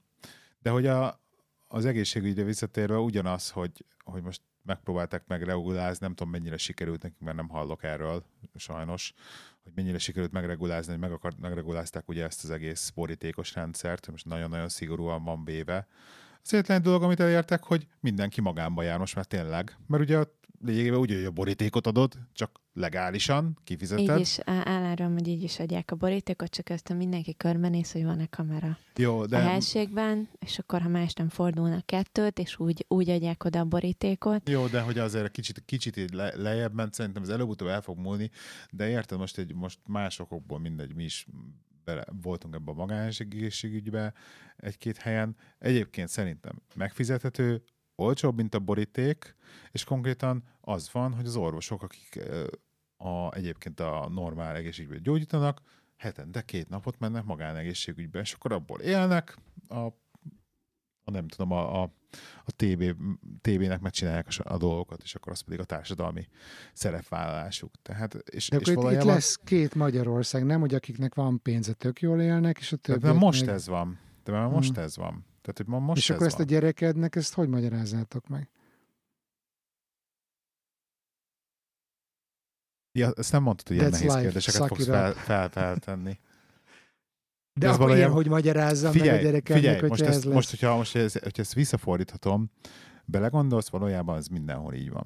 Tehát ez Svédországban is így van. Tehát Svédországban is ingyen van az egészségügy, attól már még jó, attól is ott is van egy teljesen más réteg, bőven feletted, ahol szintén ugyanúgy az magánegészségügybe jár, mert nem tetszik, nem elég neki az, amit a... Vagy nem akar az a kérdés, az is másról vannak a szintek. Igen, ez a kérdés, hogy hol van a belépő szint, az milyen minőségű, ugye? Hogy az már kielégítő-e, meg hogy milyen nagyok a különbségek. Szerintem ez a 2 kérdés. És azért mondjuk, ez lehet, hogy propaganda, vagy ilyen PR, inkább így mondom, de hogy amikor a svéd trónörökös, amikor Viktória elmegy szülni a Karolinszkába, a legnagyobb állami kórházba, érted? A szülészetre bemegy. Most ezt el tudod képzelni, hogy az újságban mutatják, hogy a Orbánnak a lánya bemegy a Máv kórházba szülni? Ja, nem. Azt nem. Szóval érted? Hát vannak különbségek, nem mondom, hogy ez nem jó így. Abszolút nem jó így. És akkor ugye ez is a képnek a része, és nincs olyan, hogy egyébként az Árnyékban is, talán már mondtam ezt az Árnyék podcastben is, de hogy egyre jobban arra jövök rá, mert ugye nagyon sokat beszélgetek így barátokkal, családdal is most erről a hazaköltözésről, és most amiről az elmúlt percekben beszélgettünk, az tényleg olyan, hogy akkor vagy Dunának menne az ember, vagy egyből ül fel a repülőgépre a bőröngyével, de hogy alapvetően azt kell szerintem látni, vagy én nekem az a megélésem, hogy itt nem országokat kell összehasonlítani, hanem egyéni szituációkat. Tehát, hogy bizonyos szempontból Svédország 1 milliószor jobb, mint Magyarország, számokba ki tudom mutatni, jó, oké. De hogyha én mondjuk mégis Magyarországon érzem jobban magam, vagy ti nektek ugyanez UK, Magyarország, hogy ezeket teljesen egyéni szinten hozza meg a döntést az ember, meg szerintem nagyon sok érzelem van benne, és akkor... Lehetetlen szubjektív, igen. Hogy tudod beárazni a hazaszeretetet, vagy azt, hogy anyukádnak a húslevesét tudod enni vasárnap, szóval ezeket a dolgokat is látni kell, és most egy kicsit így rázumoltunk mi is a két szarra, de hát én teltek róla, mert én kérdeztem. És megkérdezhetem, hogy a te feleséged is szeretne hazaköltözni? Vagy ő hogy áll hozzá? Szerintem egy picit úgy vagyunk, mint ti. Nehéz ez egyébként. Nehéz. És a lányotok? Ugye 10 éves, beszélgetünk vele erről, de nincs szavazati joga a történetben. Igen, nálunk is így van. Nincs szavazati joga. Tehát vélemény van, de nem ő fogja eldönteni. Hát figyelj, most egy 10 éves mit opció lát ebből? Igen?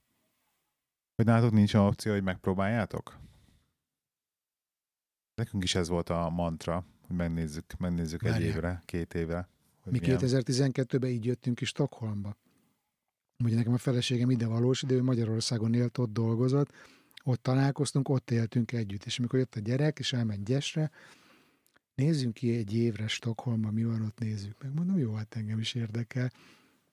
És ugye ez volt 10 évvel ezelőtt, tehát hogy azért a mi helyzetünkben azért az is bennem, hogy én nem írtam alá azt, hogy én most ide költözök életem végéig, érted? Sose volt mondva. Szóval ez nehéz ügy, mert ugye legjobban ott vagyok otthon, ahol a feleségem van, meg a gyerekem.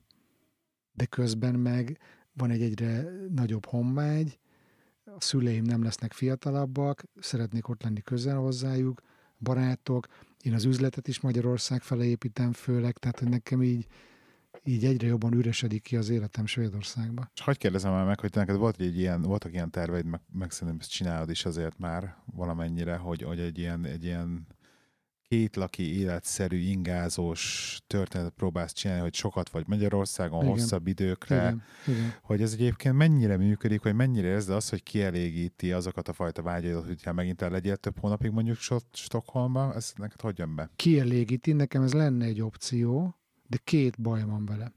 Igen, halljuk. Az egyik az a Svédország földrajzi adottságaiból következik, és ezt a Covid-nál kellett realizálnom. Előtte lévő 8 évben fillérekért, tényleg 50 euróért vettem a Wizzerre repülőjegyet oda-vissza, fillérekért, bármikor tudtam jönni, menni, minden nap volt közvetlen járat. Beütött a Covid, mondjuk pont a stockholmi járat sose állt le a Covid alatt, de hogy akkor éreztem meg, hogy nagyon messze lakunk Magyarországtól, meg úgy egyébként bármitől, és hogy a repülésnek való kitettség, az nekem így már nem annyira jön be. Főleg azt, hogy látjuk, hogy milyen irányba mennek az üzemanyagárak, a környezetvédelem, azért nem tudom hány kiló CO, nem biztos, hogy el akarok égetni, vagy nem tudom CO2, nem tudom hány, mondom, igen, rossz volt a koherens kötésből, de hogy... A CO2 maradvány, ugye? Így van, köszönöm. De hogy ez az egyik probléma, hogy tökre függ az, hogy tudok hazamenni attól, hogy mi történik a világban, és most látjuk, hogy furcsa dolgok történnek folyamatosan a világban. Tehát, hogy ha mondjuk ez egy Bécs lenne, vagy akár egy München, vagy akár egy Triest, vagy egy Észak-Olaszország, ahol beülök, és egy seggel hazavezetek, a drága benzinem, mindegy, akkor azt mondanám, hogy ez a része nem zavar, de Stockholmból ez szar. És ugye UK-ban ugyanez van, érted, most good luck kocsival hazajönni, drágább, meg 2 nap, meg nem tudom. Jó, tehát ez az egyik. A másik meg az, hogy ez így jól hangzik, de van vele egy olyan baj, hogy ez a jelenlét, hogy akkor én most hol vagyok jelen. Tehát, hogy pont most voltam így 2 hetet Budapesten, dolgoztam egy csomót, barátokkal voltam, ugye mi is találkoztunk, hazajövök, dolgozom online magyarul, kimegyek a lépcsőházba, jön föl egy nő, és magyarul ráköszöntem majdnem, hogy jó napot, és akkor, ja várjál, Stockholmba vagyok.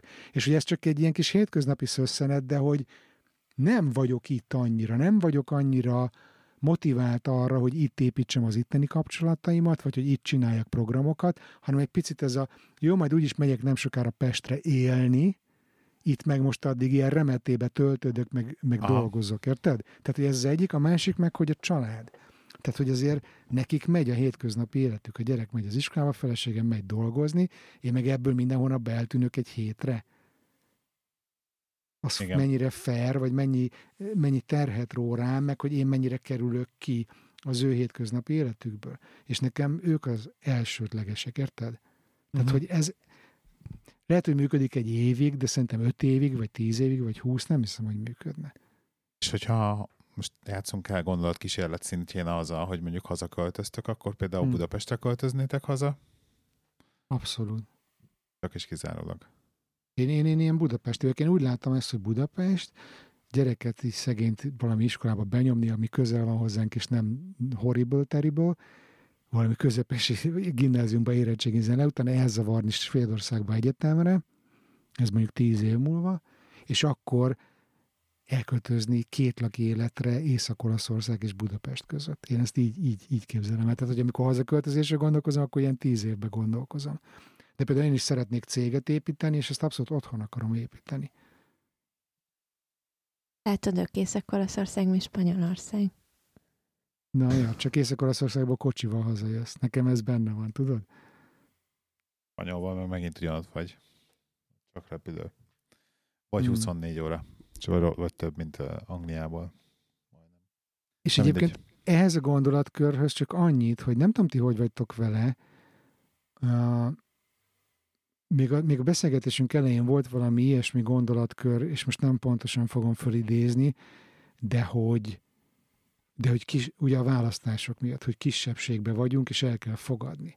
De baszki, én a 80-as években is kisebbségbe voltam, mert úgy gondolkozom, meg úgy látom a világot. Én akárhova megyek az életemben, én mindig kisebbségbe vagyok. Érted? Igen. És hogy ez a 2 laki élet, tehát hogy nekem az volt például egy ilyen nagyon jó fölismerés, amikor külföldre költöztem, hogy én mindig is kívülálló voltam. És hogy nekem lehet, hogy ez az, ami fekszik, hogy 2 laki életben is szimpatikus, hogy itt is vagyok, ott is vagyok, de igazából itt se vagyok, ott se vagyok, sehol nem vagyok annyira számon kérhető, hogy én most oda beágyazódjak. Mert úgy úgyis mindenhol egy kisebbség vagyok. Nem tudom, ez nektek mennyire van meg ez az érzés? Tudod, mitől milyen rohadt érdekes ebbe? Ne arra, hogyha megint én beszélek. Akartál mondani valamit ezzel kapcsolatban? Tehát ez tökéletes ez a dolog, mert egész Angliába ezt hajtogattam, hogy én Magyarországon mindig, amikor dolgoztam, mindig is ilyen kisebbségnek éreztem magamat már otthon, és kimentem, aztán végképp kisebbség voltam, mert hogy tényleg az voltam, és hogy így meg ugyanúgy, és hazajöttem, és nem vagyok kisebbség, és valójában nagyon jó. Tehát, hogy valójában hiányzott ez. És valójában az a furcsa, hogy elkezdődött egy olyan folyamat, hogy elkezdtem így közösségekhez tartozni. És nagyon-nagyon hiányzott ez, hogy közösségekhez tartozni. Még csak lazán is. De nagyon-nagyon hiányzott is az, hogy közösségekhez tartozni. És még ha ezt egy annyira tágfogalomba véve, hogy egy országhoz, hogy igen, hogy én oda tartozom, mert az az én országom, és ez igenis hiányzott nekem, és attól függetlenül akármennyire is kiválónak éreztem magamat. Timi? És... Ja, bocs, Lehi, aztán befejezni. Drágám. Én sehol nem éreztem magam kisebbségbe. Nekem Angliában sem volt soha olyan tapasztalatom, hál' Istennek, hogy én kisebbségbe érezzem magam, vagy nem tudom, ezeken mindig felül tudtam kerekedni. Tehát ezeken a dolgokon. Nem vagyunk egyformák típusú. Nem vagyunk egyformák, igen. Nektek viszont azt javaslom, hogy igazából veszíteni valótok nincsen, és az, amit az adás elején mondtam, hogy mindig van 2 választásod, és merni kell, és lépni kell. Nem életed végéig tartó döntést hozol meg ezzel. Hát látod, és ha más nem, tapasztalattal biztos, hogy gazdagabbak lesztek. Látod, én már eleve nem is úgy gondolkozom, hogy most életem végig tartott döntés lenne egy hazaköltözés, meg még amit így gondolok, és lehet, hogy ez csak ilyen önigazolás, de hogy az, hogyha a gyerekem mondjuk fölnő így Svédországban, akkor ő lesz valamilyen, meg lesz valamennyi élettapasztalata. De hogyha egy ilyen változást kora 10 éves korában megél, akkor lehet, hogy ebben egy csomó nehézség van, de hogy azt gondolom, hogy ebből ő sokkal gazdagabb lesz, és nem tudom, hogy ezt a Benjin látjátok-e, tehát hogy egy ilyen élmény, hogy egy ilyen változás, hogy helyt kell állni egy új kultúrába, egy új környezetben, hogy ettől mennyivel erősebb lesz a karakter, vagy a személyiség, vagy mennyit tanul ebből a gyerek. Hogy azt gondolnám, hogy a nehézséggel is lehet, hogy adnék neki valami pluszt. Nem tudom, ezt ti hogy látjátok? Mi is ezzel igazoltuk magunkat. Egyébként. Hát ezt figyelj, erre a választ majd 10 év múlva, amikor gyerekkel csinálsz podcastot. Nem, egyébként én tudom már a választ, és nagyon sokat ad, de azért tudom, mert én vidékről származom, vidéken nőttem fel, és annak idején anyukámék meghozták azt a rettentesen nehéz döntést, hogy Mezőkövesről felköltöztünk Budapestre, ami az ő idejékből, mikor én voltam 10 év körül, vagy 11, akkor ez pont akkora döntés volt, mint nekünk kimenni most Angliában, és tudom, hogy én szívem össze volt törve, és mindenhogy nekem a barátaimat ott kellett hagyni, és minden mai napig belém égett, ahogy ezt akkor megéltem. Ugyanakkor be tudtam illeszkedni, felül tudtam kerekedni rajta, tehát hogy ebből abszolút nőttem és erősödtem, és ezt fel tudtam használni később. És gondolod, de hogy ugyanez az élmény, csak két tök különböző kultúra, hogy nekem annyira fontos lett az identitásom része, hogy kelet-európai vagyok. Annyira kiütközött ez a fajta különbség itt mondjuk Svédországban, és hogy annyira látom azt a minőséget, amit ez jelent, és hogy annyira látom, hogy ez mennyire nincs meg a gyerekembe. És hogy egy picit ezt is oda akarnám neki adni, pedig ez olyan, mint egy átok, de hogy azt gondolom, hogy ez valami olyan minőség, amit nem lehet megfogalmazni. Milyen minőség ez? Hogy érted ezt? Mondjam erre két szót. Milyen kelet-európainak lenni? Mitől vagy kelet-európai? Talpra esettség? A lányod hogy érzi magát, hogy ő svéd vagy magyar? Figyelj, melyik felé billen jobban? Pont most felvétel előtt a vacsorán, és ez volt a kérdés. És amikor mondtam neki, hogy genetik, mert mindig kérdezi, hogy én hány százalékban vagyok svéd, és hány százalékban vagyok magyar? Ez a kérdés. 10 éves lány. És akkor mondom neki, hogy figyelj, de genetikailag te 0%-ban vagy svéd. És akkor látom azt a megrökönyödést a szemén, hogy az neki egy ilyen csalódás, vagy nem jó érzés. Tehát, hogy nyilván akar oda tartozni, ahova a barátai, meg az osztálytársai, egy olyan környéken lakunk, ahol mindenki szőke, és hogy ő ezt így most kezdi fölfogni, hogy egyáltalán mit jelent ez az identitás szerintem, és hogy mit jelent a kelet-európai identitás nekem. Tudnék mondani, és fogok is próbálni mondani néhány gondolatot, de hogy inkább ezt valami fajta érzés, vagy világszemlélet. Tehát, hogy az a rengeteg transzgenerációs trauma, amit mi hordozunk. Az a rengeteg... Mindennek ellenére, hogy... Igen, és van ez a kelet-európai kényszerű kreativitás. Igen, igen. Hogy ez például szerintem egy óriási versenyelőny a világban. Hogyha neked ez megvan. Ez nem csak magyar, szerintem ez ilyen kelet-európai sztori. És hogy azt veszem észre, itt Svédországban is ugye vannak svéd ismerőseink, külföldiek, magyarok, de hogy a külföldiek közül azokkal, tehát a svédekkel tudok a legkevésbé egy hullámhosszra kerülni. A külföldiek közül a kelet-európaiakkal sokkal jobban megértem magam, mint mondjuk egy angollal. Sokkal igen. Jobban. Pedig ugye külföldön külföldiként könnyű kapcsolódni egymáshoz, de mégis a kelet-európaiakkal hiába litván, vagy román, tudjuk, hogy mi a sztori, amikor valamire gondolunk. Tehát, hogy vannak ezek a harmadik, negyedik vonalbeli háttérgondolatok, amiből egy sincs meg mondjuk annak, aki nem kelet-európai. Nem tudom, hogy ez nagyon általánosítás, de hogy nekem ez a megélésem. Az, hogy nem minden feltétlenül az, aminek látszik, az, hogy egy jó értelembe vett gyanakvás van benned, kérdőjelezés van benned, szkepticizmus szerintem ez egy ilyen minőséget összead valahol. Jó, megfogalmaztad. Nem tudom. És hogy én annyira ez vagyok, és annyira nem tudok ettől elrugaszkodni, és nem is akarok igazából, sőt, látom benne az értéket. Mikor hazajöttünk, akkor a gyerekkel kapcsolatban nekem is voltak ilyen igényeim, hogy ezt a fajta igen, amit én is tudok annyira megfogalmazni, de nagyjából összeraktad, hogy ebből kapjam egy kicsit meg. És kezdem ezt valójában elengedni, mert úgy látom, hogy nem fog ebből annyit kapni, mint amennyit szerettem volna én, hogy kapjon belőle. És ez lehet, hogy amiatt is van, mert más körülmények között, egyrészt más körülmények között nőtt fel, mint hogy én felnőttem, és ez alatt a 2 év alatt pedig már lehet, hogy már nem fog, mert most is más körülmények között él, mint amikor én voltam, mit tudom én, 12 éves annó. Mm-hmm. Meg a világ is más, meg minden más, szóval igen, tehát van nekem is egy ilyen romanticizált képem arról, hogy szerettem volna, hogy milyen értékeket, vagy milyen dolgokat visz tovább a fiam, de ugye ezzel megadtunk az összes lehetőséget, hogy ezeket fölkapja, azt mondja, hogy mennyit kap föl belőle, az biztos, hogy multikulturális lesz a gyerek, azt tudni.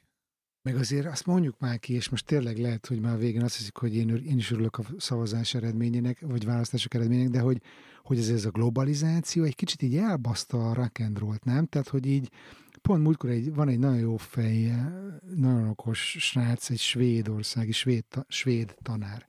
Tehát, hogy svéd ember, nem svédet tanít, hanem angol, de tök mindegy.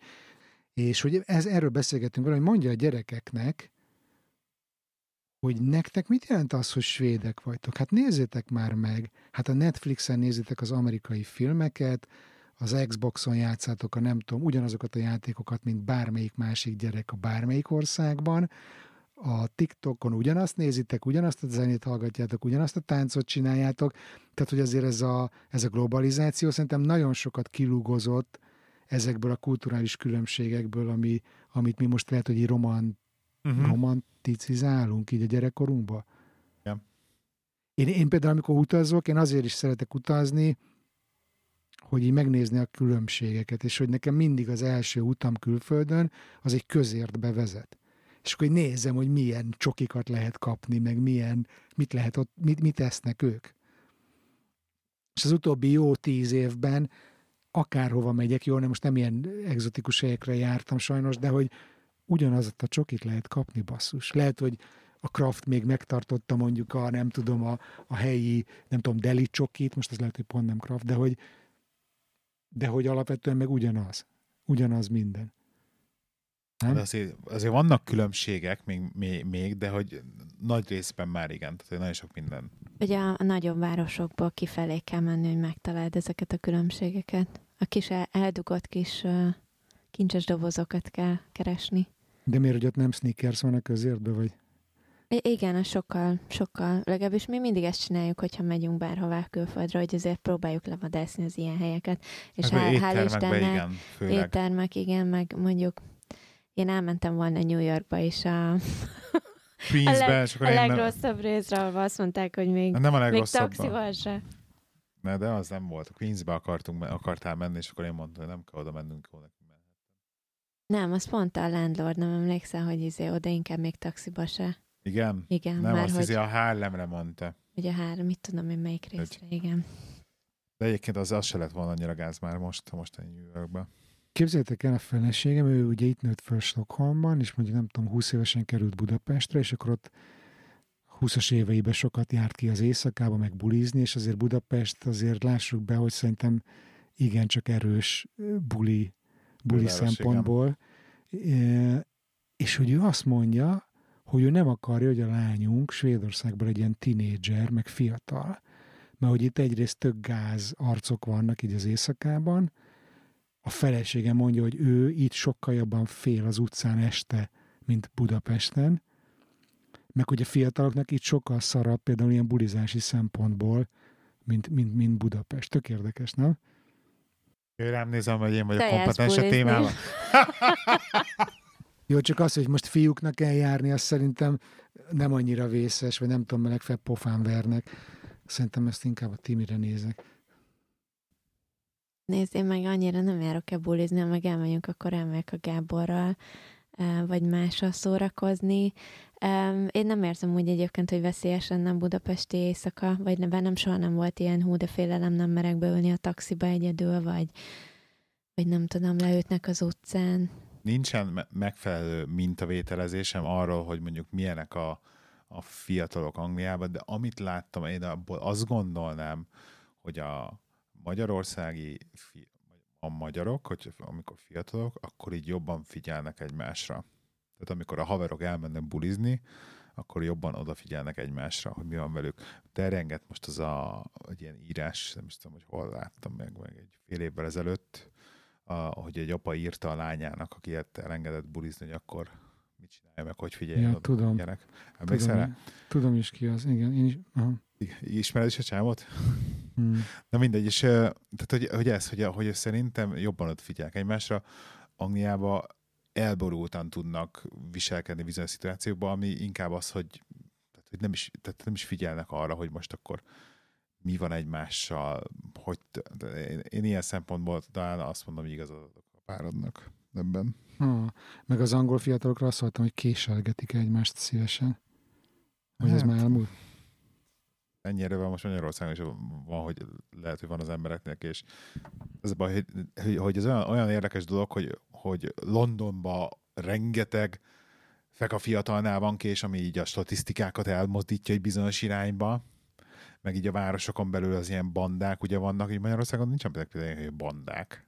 Tehát ott azért Angliában az alsó osztály, és hívjuk így, amiben azért van nagy réteg, ugye akik ilyen cancel benefiteken élnek, meg stb. Hogy ott igenis így a fiatalok elmennek, csak a bandákba járnak, meg mit csinálnak, meg kést hordnak magunknál, de azért itthon így nem találkozol ilyen, legalábbis Budapesten. Nem látsz ilyeneket, hogy akkor így rossz arcú fiatalok egyben rohangálnak az éjszakában. Igen. Ezt én kimenem ilyen szempontból biztonságos Pest. Na jó, figyeljetek, szerintem most itt még ezen tudnánk lamentálni egy ideig, de hogy tök jó volt egy kicsit így beszélgetni veletek erről, meg a ti meglátásaitokat így hallani. Annyit kérdezek a végén, hogy tekintetek a jövőben, mik a terveitek? Timi? Hát még maradunk egy ideig Magyarországon. Cliffhanger nyugodtan eltolhatod. Maradunk Magyarországon, házat szeretnénk vásárolni. Ugye eladtuk az angliai házunkat. Budapesten? Úgyhogy, Pesten szeretnétek házat venni? Nem, mert rettenetesen el vannak szállva az ingatlanárak, és én ragaszkodom a kertes házhoz. A Gábor mondjuk költözne lakásba is, de egyszerűen vásárolni Budapesten egy házat az iszonyatos pénz, úgyhogy nem Pest körüli városokat nézegetünk, ahonnan nagyon könnyű a bejárás Pestre, tehát nagyon jó a vonatközlekedés, vagy ilyesmi, hogy azért a lehetőségeket ne zárjuk el. Hát ilyen Pilisvörösváron nézegettünk. Igen, ugye van ez a Dunakanyar környékem, akkor a másik ugye Győr felé vonatjárat. Ugye onnan viszonylag sűrűn fél óránként közlekednek a vonatok rendszeresen, úgyhogy könnyen be lehet érni. Tehát a lehetőségeket azért meghagynánk magunknak is, illetve a gyereknek is, ugye, hogyha a gimnázium meg ilyesmi jön azért 2 év múlva. De igen, most egyelőre ilyen letelepedés van itt is, de hát ismerve magunkat igazából bármi lehet ebből. Úgyhogy, Benji nem anyázott egyébként a gyerek a hazaköltözés miatt? Azt elfelejtettem kérdezni. Nem, mert valahol ugye azért jó kapcsolatot ápolt a nagyszülőkkel mindig, és hogy ő mindig tök aranyosan egyébként a pozitív oldalát tudja nézni dolgoknak, és ő azt látta ebben, hogy tök jó együtt lesz az uncsi tesójával, aki most is egyébként itt van, együtt ugrálnak odafönt, ahogy hallom, meg látja a nagyszülőket, tehát több időt tud velük együtt tölteni, úgyhogy nem volt meg ez, de hát persze az, hogy ott kellett hagyni a barátait, az azért... Hát de az ez akkor is lett volna, hogyha egyik városban a másikba költöztek. Így van. Tök jó, köszi Timi. Lehi, tervek a jövőre? Hogyan tekintesz a jövőre? Hát, nagyon nagy terveink vannak, mert nagy változások vannak megint így a háttérben, amit nem akarunk elszpoilerezni, de hogyha valaki mire ez az adás kijön addigra, mondjuk is meghallgat minket, mert lehet, hogy addigra már lesz a Szín Folton is egy adás, ahol majd mesélünk erről, akkor majd ott tervezünk, de én személy szerint bár ezt mondtam Angliába, és én nem látom magamat, hogy hazaköltözök valahogy Angliába. Most azt látom, hogy nem látom magamat, hogy valahogy elköltözök Magyarországról. Jól érzem magamat, nagyon nagy terveim vannak a cégemmel kapcsolatban, rengeteg egyéb privát, kreatív projektem van a háttérben. Így ugye, hogy most egy kicsit a podcast visszaszorult, így más dolgok, nem tudom, érdekelnek, vagy töltik ki az időmet, úgyhogy van mit csinálni. Jól érzem magam, azt meglátjuk, mi lesz. Remélhetőleg majd előbb-utóbb eljutunk a nyugdíjig is. Nagyjából ennyi. Most itt a rövid 5 éves távról csak beszélünk, igen. Jó van. Figyelj, köszönöm, hogy itt voltatok, és azért, hogyha néha... Igen? Én csak neked szeretnék annyit hozzáfűzni, hogy meg bárkinek, aki tervezi hazajönni Magyarországra, hogy viszont az a költözésre, ugye mi annak idején 2 évre terveztünk, hogy minimum 2 évet kibírunk itthon már, hogy szerintünk annyi idő kell, hogy megnézzük, hogy ez működik, vagy nem, és az igazság, hogy ezt nagyon jól öttük be, 2 év kell. Tehát, hogy 2 év után érzem én is azt, meg a gyereken is 2 év kellett, hogy lássam azt, hogy ő is tényleg teljesen beilleszkedett ide, és... Szóval és 2 év a mézesetek. Igen, tehát, hogy... Hogy Covid. Tehát annyira mindenképp érdemes tervezni. Minimum. Jó van, felírtam. Jó van, na, köszi, hogy itt voltatok, tök jó volt látni titeket, meg beszélni veletek, és azért remélem jön még 1-2 Szín Folt Cafe adás, ahol követhetjük a sztoritokat tovább. Lesz mindenképpen, max kicsit ritkában, de lesz. Jó és köszönjük van. Szépen a meghívást. Jó van, köszi, sziasztok! Köszönjük! Szia. Sziasztok! Kedves hallgató, köszönöm, hogy még mindig itt vagy, remélem megérte végig maradnod. Ha szeretnél egy szuper társaság részévé válni, akkor csatlakozz az online támogató közösségünkhöz a Facebookon, keresd a Halottnak a Coach közösség csoportot, és ne felejts el követni az Instagramon a Halottnak a Coach címen. Amennyiben szeretnél velem dolgozni, részt venni egy csoportos coaching programon, vagy egyéni tanácsadáson, meghívni a cégedhez workshopot vagy érzékenyítő beszélgetést tartani, esetleg podcastet készítenél velem, akkor a részletekért látogass el a bánandrás.hu weboldalra. A bánandrás.hu-n feliratkozhatsz a hírlevelemre is, amiben péntekenként bepillanthatsz a kulisszák mögé, és megosztom veled, mi inspirál éppen, mit találok érdekesnek a világban. Iratkozz fel a Halottnak a Coachra a Patreonon exkluzív tartalmakért, és támogasd a munkámat havi 1 kávé árával. Küldhetsz egyszeri támogatást is a PayPal-on vagy Revoluton, részletek az adásnaplóban. Köszönöm már a figyelmed, kérlek iratkozz föl a Halottnak a Coach podcastre azon a lejátszón, ahol éppen most hallgatod, és mesélj a műsorról egy barátodnak. Bán András voltam, a mi hamarabb viszont hallásra.